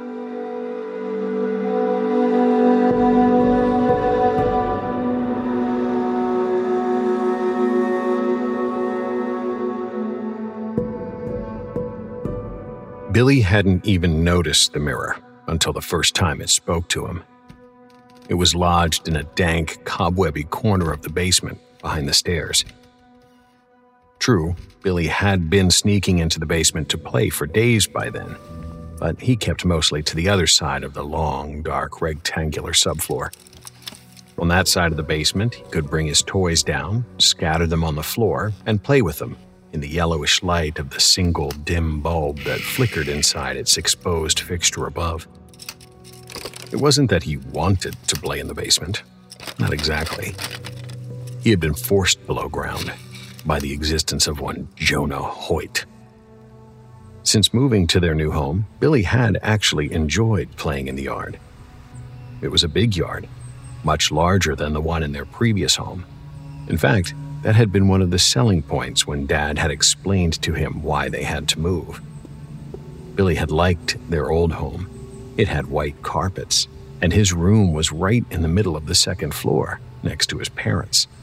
All his toys were in the living room, which opened to the kitchen, so he could see Mom while he played. But they had to move. Dad had explained it. He'd done very well at work, and they got a great deal on this house and he could finally buy a home the whole family could grow up in. Put down roots, he had said. Well, Billy didn't know about that. He was growing up just fine in the old home, and talk of whole family concerns sounded like another way of saying more stuff for your little sister. He was, at best, a tentative ally of his sister, who everyone called Miss Lydia. And in the new house, it was her room in the middle of the second floor. Billy had a bigger room now and its own bookshelf. That was cool. But he liked being next to his parents at night. Not to mention that putting down roots wasn't an image he found particularly attractive. That night, after his father had first told him, he had dreamt about the new home in his dream, he was playing in the living room of the new house when he started to feel funny. His legs felt very heavy and he couldn't move. And he realized that his legs had started to grow roots straight through the floor into whatever dark earth resided below. And if that wasn't bad enough, something was in the house. He could hear its footsteps upstairs. Heavy, slow, inhuman steps. But he was rooted in place and could not run. And the footsteps were getting closer. He woke, sweating, and spent the rest of the night in his parents' room. It was good to be the middle room in the hall. Still, he had to admit, he did love the yard. It was humongous. Farther from end to end than he could run without stopping to rest. And so flat that he could play any kind of game. Dad had said that they'd invite Jimmy from the old neighborhood over to play wiffle ball. This foretold playdate had yet to materialize, but the expansive lawn was real and incredible. Except for Jonah Hoyt. Jonah lived next door, and he was a few years older than Billy. Billy wasn't sure how many years exactly, but he was much larger than Billy. In fact, Billy had never seen a kid so large. And when he saw Jonah through the fence that first time, Billy remarked on how cool it was to be so big. But Jonah didn't think it was cool at all, and he wasn't too fond of his new neighbor either. Go fuck yourself. Who the fuck are you anyway? Billy was not accustomed to that kind of language. Combined with Jonah's sudden onset of anger, Billy had thought it best to execute a tactical retreat. He disappeared back through the row of hedges that lined the fence, and he was running toward the back door. Soon after that encounter, the boys were formally introduced. Mr. and Mrs. Hoyt had come by a few days later, carrying a tray wrapped with aluminum foil and towing their large son behind them. So nice to meet you. Mom had ushered them in, taking the tray away into the kitchen. Can I get you anything to drink? In the new house, you couldn't see the kitchen from the living room. Oh, no. We're just stopping by to say hello. I'm sure you have a million things going on. Mrs. Hoyt then leaned over to address Billy at eye level. And what's your name, young man? I'm Billy. Well, nice to meet you, Billy. This here is Jonah. Say hello, Jonah. Very nice to meet you. Jonah broke into a big, broad smile. Nice to meet you too. Jonah looked even bigger up close. Do you like to play with Star Wars toys? Billy had asked once the parents wandered off to tour the house. Jonah spun toward him so violently that Billy almost fell backward. Don't ever come near our yard again, you little piece of shit. The broad smile had vanished, replaced by a scowl. I- am sorry I s- said you were big. Why don't you shut the fuck up, or I'll kick your ass? I'm gonna tell my mom that you're cursing. If you tell your mommy anything at all, you'll be sorry. Very sorry. That night, Billy had the roots dream again. He was in the house, only now it wasn't a mysterious monster approaching from upstairs. It was Jonah Hoyt. Jonah Hoyt, but with fiery red eyes and the voice of something very old and scary. I'm coming for you, you little piece of shit. The Jonah monster appeared in the upstairs hallway. It came out of Miss Lydia's room and lumbered toward the stairs. When Billy woke up, he started for his parents on the other side of the hall, but stopped when he realized he'd have to pass Miss Lydia's room. The fear from the dream was still too real. He hated being in the far bedroom. He went back to bed, trying to think of anything else so as not to fall back into the dream. After that, Billy stayed away from the yard and stuck to the basement. He had to be careful, though. Dad said the basement was strictly off limits. If he was discovered, his parents might use their terrible power of locking doors. Then he'd be back in the yard and once again confronted with the Jonah monster. So, Billy was careful, only going into the basement when he could hear Dad closing deals on the phone and when he knew Mom was upstairs with Miss Lydia. It was during one such trip into the basement that everything changed.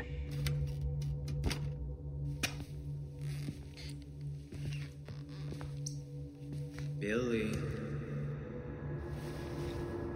He hadn't known it was the mirror at first, but the voice had been so clear that it froze him.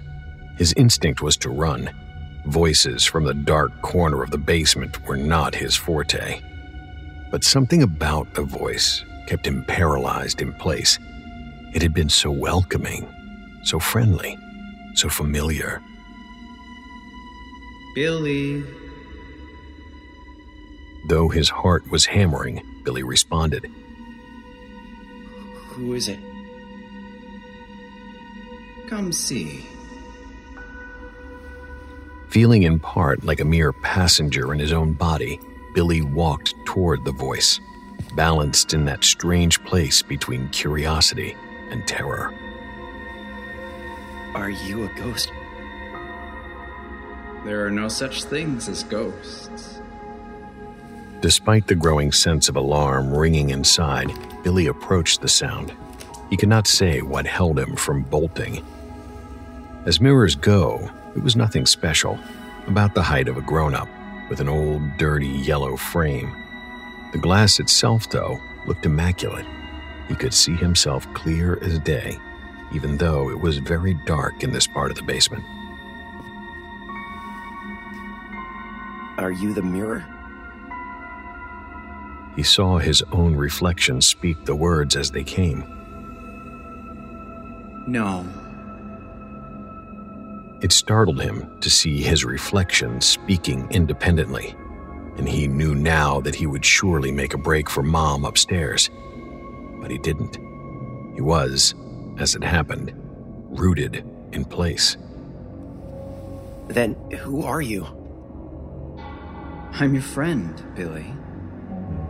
Wouldn't you like a friend? I have a friend named Jimmy. He's coming over to play wiffle ball.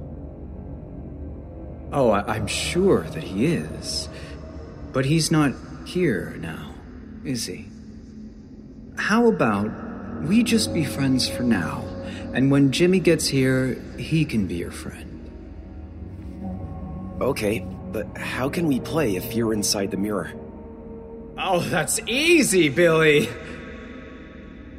It was so loud and echoey in the basement that Billy had to cover his ears, and the reflection had the biggest, happiest smile. Except his eyes. Did his eyes look red for a second? I can help you with your little problem. What problem? Jonah, of course. He's not very nice, is he? The reflection turned its smile into an exaggerated frown. I don't think so. And what does Dad say when someone isn't nice? They get in trouble? That's right, Billy. They get in trouble. How? If you listen closely, I'll tell you. Billy listened. The next day, when Dad was on a work call and Mom was bringing Miss Lydia up for a nap, Billy snuck into the kitchen and opened the cabinet under the sink. He grabbed at the dish detergent. Closing the cabinet, he snuck past the door to Dad's office and out into the yard. Then he was off, running across the lawn, detergent tucked under one arm. Through the hedges, he found the hole in the fence that the reflection had predicted. Billy slipped through and into the Hoyt's yard. He was nervous, but also excited. He knew he was being bad. Being bad was also not his forte. Other kids were bad. Billy was a good boy, usually. But this being bad, at the suggestion of the mirror, was an exhilarating change. Jonah should not have been so mean and scary to him. The reflection had told Billy that there would be a tree house in the Hoyt backyard. Billy found it right away. After looking for any sign of Jonah, he ran across the well kept lawn to the wooded area behind the pool. He climbed the ladder to the treehouse and ducked through the small doorway. Inside was a weird combination of stuff some books, some Sports Illustrated magazines, a toy gun. Billy was pretty sure he saw a crate full of magazines with pictures of girls, but he didn't even want to think about that. He was here for only one purpose. Just as the reflection had said, there was a pile of snacks stuffed into a corner. Billy grabbed a half full bag of Fritos, unfolded the opening, and dumped some detergent in.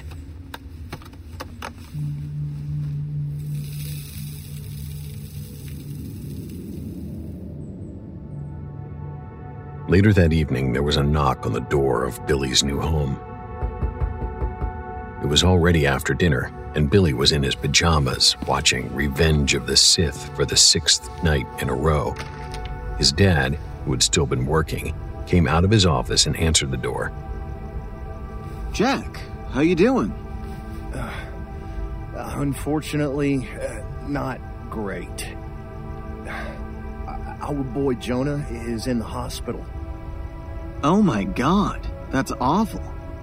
What happened? How can we help? Yeah, well, It's the strangest thing. The doctor says he ingested dish detergent somehow. But he swears he doesn't know how or when. Christ. That's awful, Jack. He's gonna be okay? Yeah, yeah, thank God. He's gonna be fine in a few days, but he's really sick. It could have been worse. Right. Well, can we do anything to help? I. I guess I was just wondering if you had any idea how this might have happened. Me? No, how could I? Well, I, I thought I saw your boy. Billy, is it? I thought I saw him running across the lawn earlier today. With that, Dad arched an eyebrow. He turned into the house. Billy, can you come over here, please? Billy got up and paused Revenge of the Sith. He walked over to the front door where Dad was standing with Mr. Hoyt. Billy, did you go over to the Hoyts today? No. But he could feel the tears starting to well up. He was a good boy, and he didn't lie to his dad. He was about to confess when Mr. Hoyt spoke directly to him. Uh, come on, Billy. Uh, I saw you. Billy did not like that mean way Mr. Hoyt had spoken to him. He could see where Jonah got it from. Mr. Hoyt was just like Jonah. I don't know anything about it. Billy shrugged and walked back to the living room. He hit play on Revenge of the Sith and hopped himself up on the couch to watch. If Billy says it wasn't him, it wasn't him. Right. Of course. Sorry if I got excited there. You know how it is when something happens to your kid. No apology necessary. Let us know if we can be helpful. I will. Thanks, David. Good luck with it, Jack. And Mr. Hoyt departed. Dad headed back to his office and then stopped halfway. He circled to the living room instead. You didn't have anything to do with the Hoyt boy getting sick, did you? Dad sat on the couch beside Billy. Billy looked up at his dad. Again, he felt compelled to confess. But Jonah was mean. And you heard yourself. He is going to be fine. It was the voice of the reflection, which Billy heard in his head for the first time. Besides, you don't want to get in trouble with Dad, do you? You don't want him disappointed in you, do you? Billy did not want that. No. Dad took a long look at him and then smiled. He ruffled his son's hair and left to go back to work. Hey, Dad. Yes? Where did we get that mirror in the basement? What mirror? The one in the basement corner. I'm not sure, Bud. I'd have to ask your mother. Why? Just curious. I don't like it. I think it might be a bad mirror. But it seemed he had used up Dad's time away from work. The old work phone had come out of Dad's trouser pocket, and Dad was looking down at it. A bad mirror? Tell Mom I think we should get rid of it. Okay, Bud. I will. Dad exited the living room to resume closing deals in his office. But they did not get rid of the mirror. In fact, Dad didn't remember to even ask Mom about it when he finally closed up the office for the night. If he had, she might have said that she didn't recall having a mirror in the basement. They would have determined that it was left by the previous owners, and they may have found that passing strange, since the previous owner had left nothing else behind, not even light bulbs in the light fixtures. But Dad never asked Mom. It was a while before Billy saw the mirror again, because he felt better playing in the yard now. He also liked playing in the yard because mom and dad were increasingly debating each other. They weren't fighting. Dad was very clear that he and mom were not fighting. Sometimes they just liked to debate. Debate was a funny word, and it was much better than fighting. But they seemed to debate an awful lot of late. They debated if dad was working too much and if mom was unappreciative of the lifestyle he'd given them. Sometimes they debated if dad did enough to help with Miss Lydia. Occasionally, though less often, they'd even debate if dad was spending enough time with Billy himself. One time they were debating if dad was smoking cigars in the office. He insisted he was not, but mom said she could smell them, and she could practically see the smoke when he opened the door. He countered that she should mind her own business and not worry about what he did in the office as long as he was keeping the paychecks coming.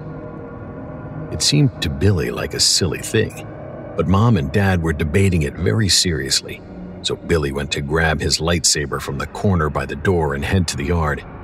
On his way, he passed by the basement door. As he passed, he heard the mirror again. Billy. Go away. If his parents were not so involved in the cigar debate, they might have wondered to whom Billy was speaking. Billy. I'm going outside to play. And he did. But he found, to his dismay, that he could still hear the voice in the yard. Billy. What? Don't be angry with me, Billy. I helped you. You tricked me into hurting someone. Tricked? Oh, come now, Billy. You wanted to hurt that mean old fatty. No, I didn't. I wasn't the one who put that detergent in his disgusting snack bag. That was all you, Billy. You told me to. But you did it. I'm just an advisor, a friend. And besides, you have the yard to yourself again, don't you? Aren't you glad that you can play out here and not be scared of that fat bully? What do you want? Just to help you, Billy. Help me with what? Your parents fighting, of course. Isn't that making you very sad? They aren't fighting, they're debating. They're fighting, Billy! Billy had never heard it sound angry before, and it startled him. Stop being a little baby and wake up! Billy started to cry. No, no, I didn't mean to get mad. I'm just worried for you, as your friend. Billy continued crying. Look, Billy, I can help you. That's all I want. Can you come in the basement and talk to me? If you don't think that I can help you, you can smash the glass and you'll never hear from me again. Deal? If it can help mom and dad, isn't it worth giving me a chance? He nodded, wiping the tears from his reddened cheeks. Slowly, but without deviation, he went back into the house and down into the basement. The stairs seemed older and creakier than he remembered, and the floor below seemed darker, even with the light switch at the top of the stairs flicked on. But Billy had his lightsaber with him, and that made him feel confident. At the first sign of trouble, he would smash the mirror with the plastic blade and be done with it. He went down the stairs. The door closed behind him, and the sound of it catching made him jump. Steadying himself, he came down the stairs and around to the mirror's dark corner.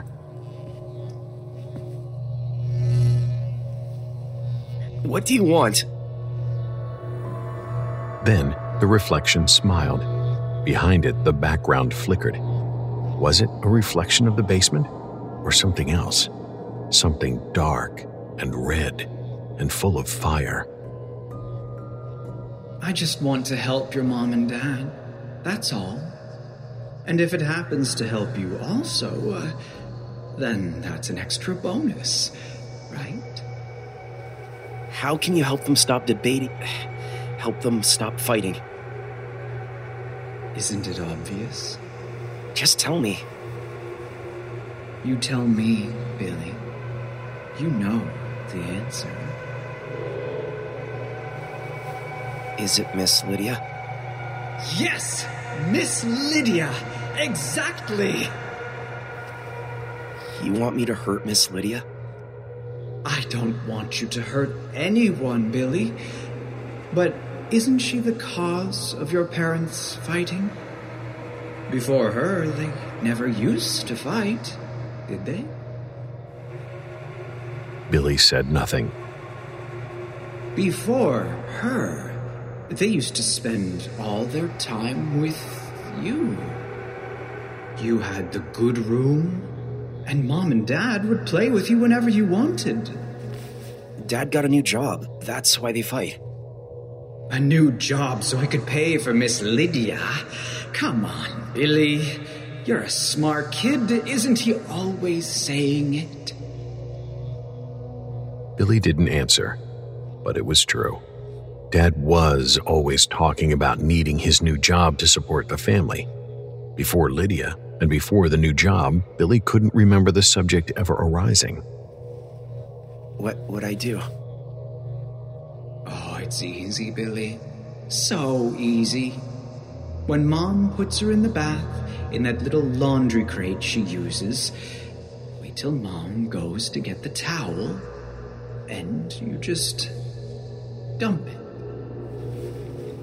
Dump it? Yes, Billy. You can do it. It's easy. Just dump the crate and let the water take care of the rest. Yes, Billy. You can do it. It's easy. Just dump the crate and let the water take care of the rest. Again, the reflection smiled, but its teeth were different. They weren't Billy's teeth anymore. They were sharp and uneven and stained. Without thinking about it, Billy reared back with his lightsaber and smashed the mirror. Glass split into shards and fell to the basement floor. Not sure what to do next, Billy went back upstairs. He wanted to tell his parents about what he'd done and what he had seen, but when he got up the stairs, they were debating again. You said you'd be here for dinner tonight, I will be here. but you'll be working. I've got important calls to make. What do you want me to tell you? Just then, the baby monitor Mom was holding let out a shriek.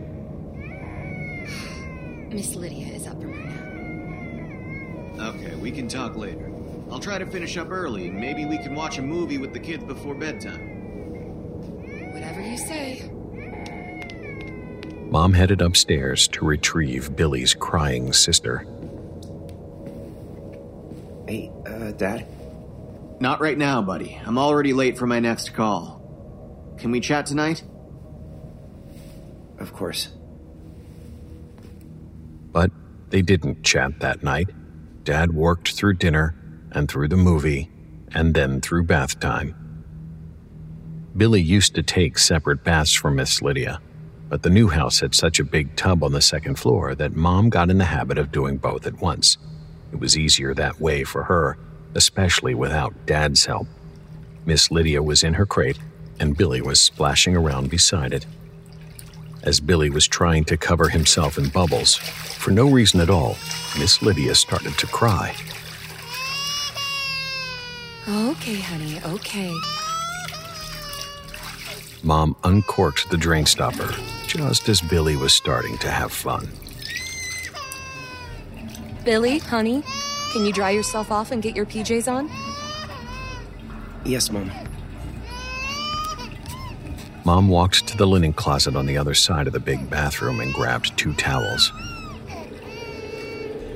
Dumper, Billy thought, recalling what the reflection had told him. He looked at Miss Lydia in her crate, squealing. He looked at Mom, and he could see the way Lydia's crying made Mom's brow furrow. Mom placed Billy's towel on the side of the tub, gathered up Miss Lydia, and wrapped her in the other.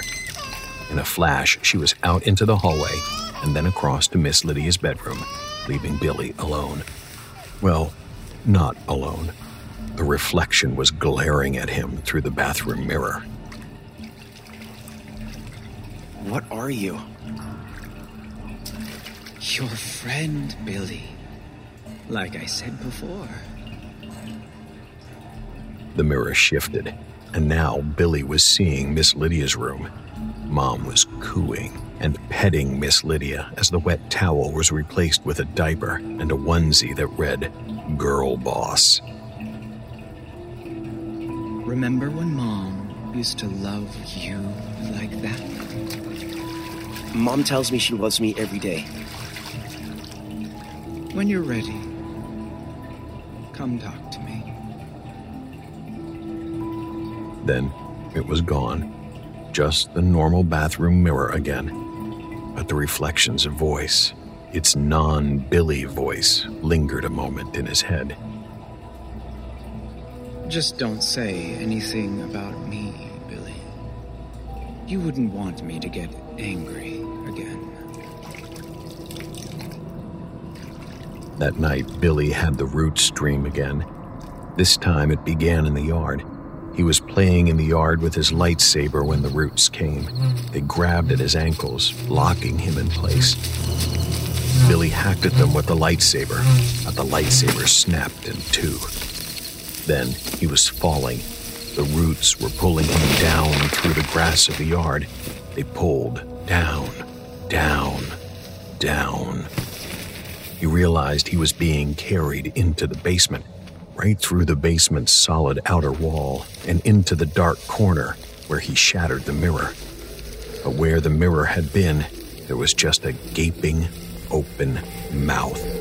It had long, curved teeth, and the roots were coming from the mouth, dragging him down, down, down. Billy woke up, clawing at his own legs.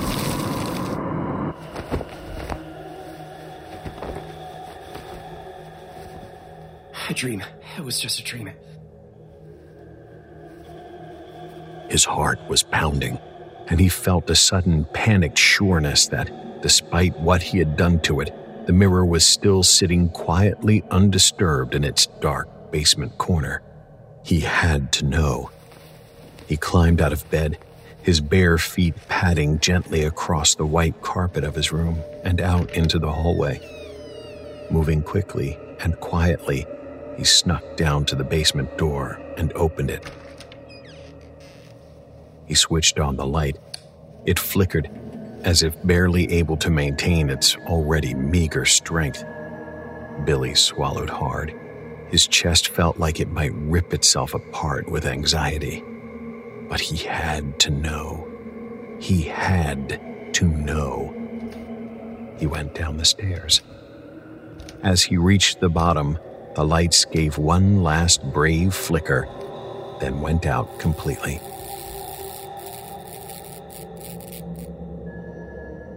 But the basement was not pitch black.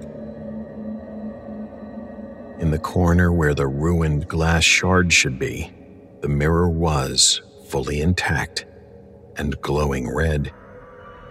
Billy gathered his courage. He didn't have his lightsaber this time, but it didn't matter. He was going to sprint over to it and smash it on the ground. He'd stomp it into oblivion if he had to. But as he came, charging wildly, its swirling red light gave him pause. It was so strange. The spiral. It is so. It is so. When Billy came back up the stairs, he was smiling. He listened for the sound of a baby's cry or the heavy footfalls of groggy parents. Nothing. He brought himself back up to bed. The next day, Billy did not venture into the basement. He did not know if his midnight trip had been a dream, but he wanted nothing to do with the basement, the mirror, or the reflection anymore. He resolved to tell his parents about everything that night at dinner. But he could barely get a word in at dinner. First, Dad was late. Mom shouted so that Dad could hear in the office. Can you hurry up? It'll get cold. Be there in a sec. But the yelling startled Miss Lydia in her baby seat, which was placed like a throne in the middle of the dinner table. Miss Lydia started to cry. Billy had never heard Mom say that word before. She got up and grabbed Miss Lydia, throwing the baby over her shoulder and heading out of the kitchen. Billy was alone at the dinner table.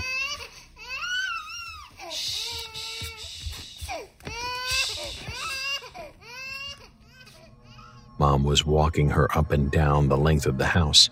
Dad entered the kitchen from the other direction.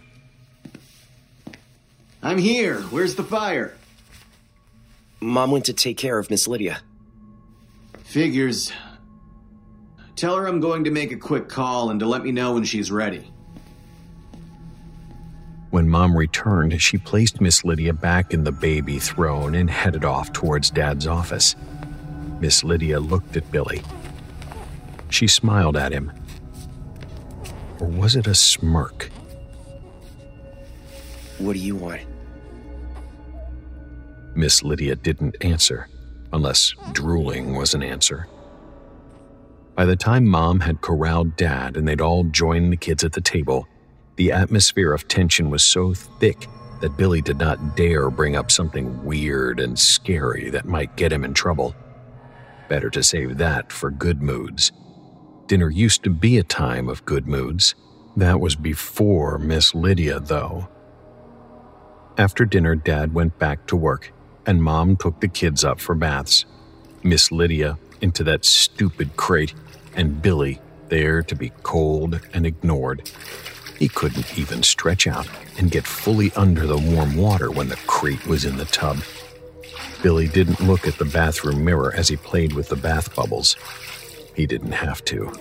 He knew what he'd see. Miss Lydia must have seen something in the mystery of the bathtub currents that amused her, because she started to giggle. Oh, you think the bath is funny? Yes, you do. Yes, very funny. Mom added some light tickling to the one sided conversation. Lydia continued to giggle and smile at Mom. Billy smashed the water, sending a big wave into the crate and soaking Miss Lydia. The baby's laughter turned to tears. Billy, what's the matter with you? You got your sister all wet. Sorry, Mom. It was an accident. You have to be careful, buddy. She shook her head and frowned. Okay, all done. Reaching down, Mom yanked the drain plug. The soapy water started to swirl away.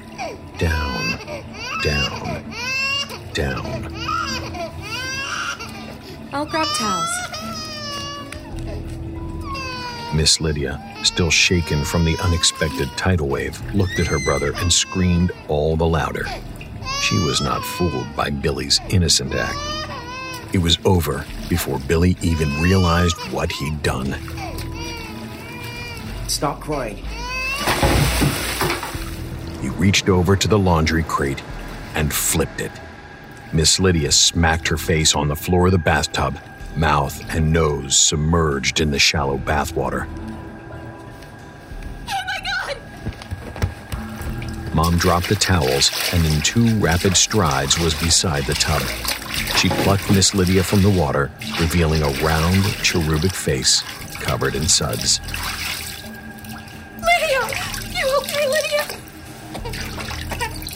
The baby coughed and gagged. Mom, knowing that coughing was a positive sign, burst into tears.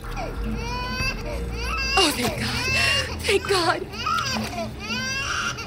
Miss Lydia coughed until her lungs were clear and then showed them off with a new round of crying. Mom put her gently into the half circle baby pillow they left pre positioned in the bathroom at all times. Then she spun on Billy. Billy, with you? Whatever spell had possessed Billy in those awful moments broke. He erupted into his own bout of tears.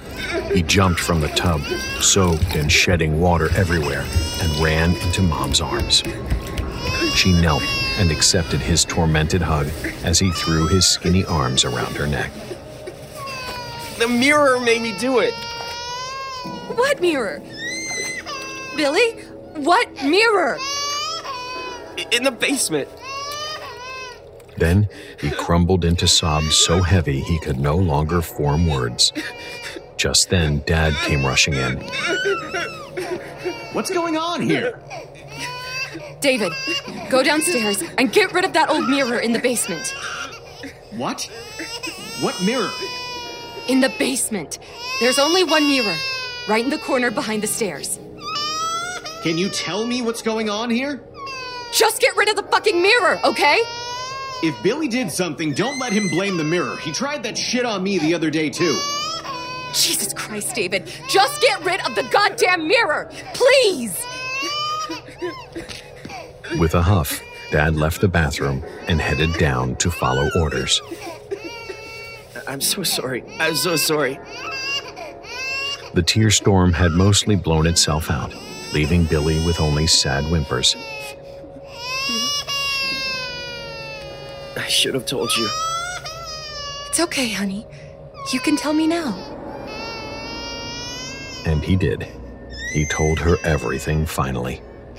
Mom listened carefully, first putting Miss Lydia down for bed while Billy sat in the white rocking chair. Then they left the sleeping Lydia and went over to Billy's bedroom, where he finished the story as Mom put on his pajamas. He told her detail by painful detail, up to the point where the swirling red light put something in his head that wouldn't let him think straight.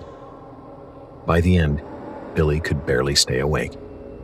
The accumulated stress of the whole experience came calling, and an exhausted Billy fell into a dreamless and peaceful sleep. But Mom had questions. A lot of questions. Her first stop was Dad's office. She called through the closed door, behind which she could hear her husband typing furiously. David, did you get rid of that mirror? Yes, on a call. Can we chat in a few minutes? Yeah. Come find me when you're done. She left the office and went straight to the basement door. First priority was to make sure the damn mirror was gone. She had to see it for herself. Even if Billy's whole story was some deluded fantasy, and Mom had to believe that it was, she still wanted that mirror out. Are you really so sure it was a fantasy? And the plain answer was no. She wasn't sure.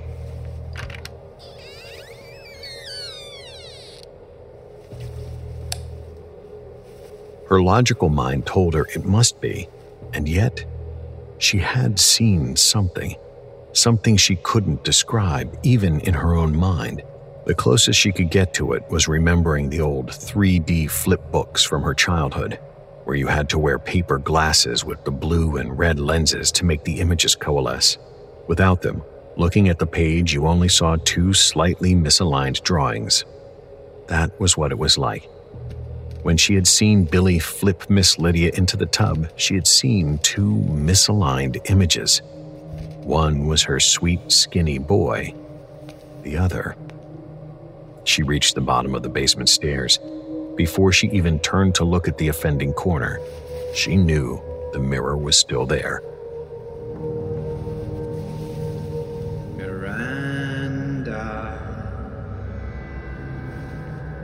Instinctively, she arched her neck to look toward the voice.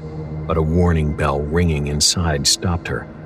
She caught herself just before the swirling red light in the glass came into view. No!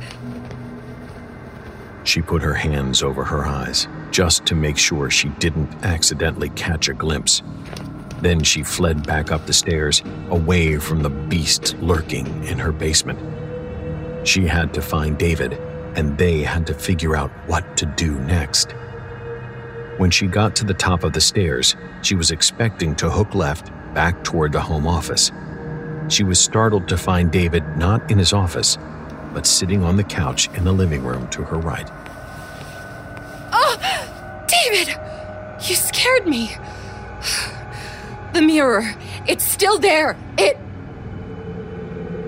She trailed off as the picture before her came into focus. Sitting on the living room couch, cigar clenched between his teeth, David was smiling at her. Oh, Miranda. Miranda, Miranda.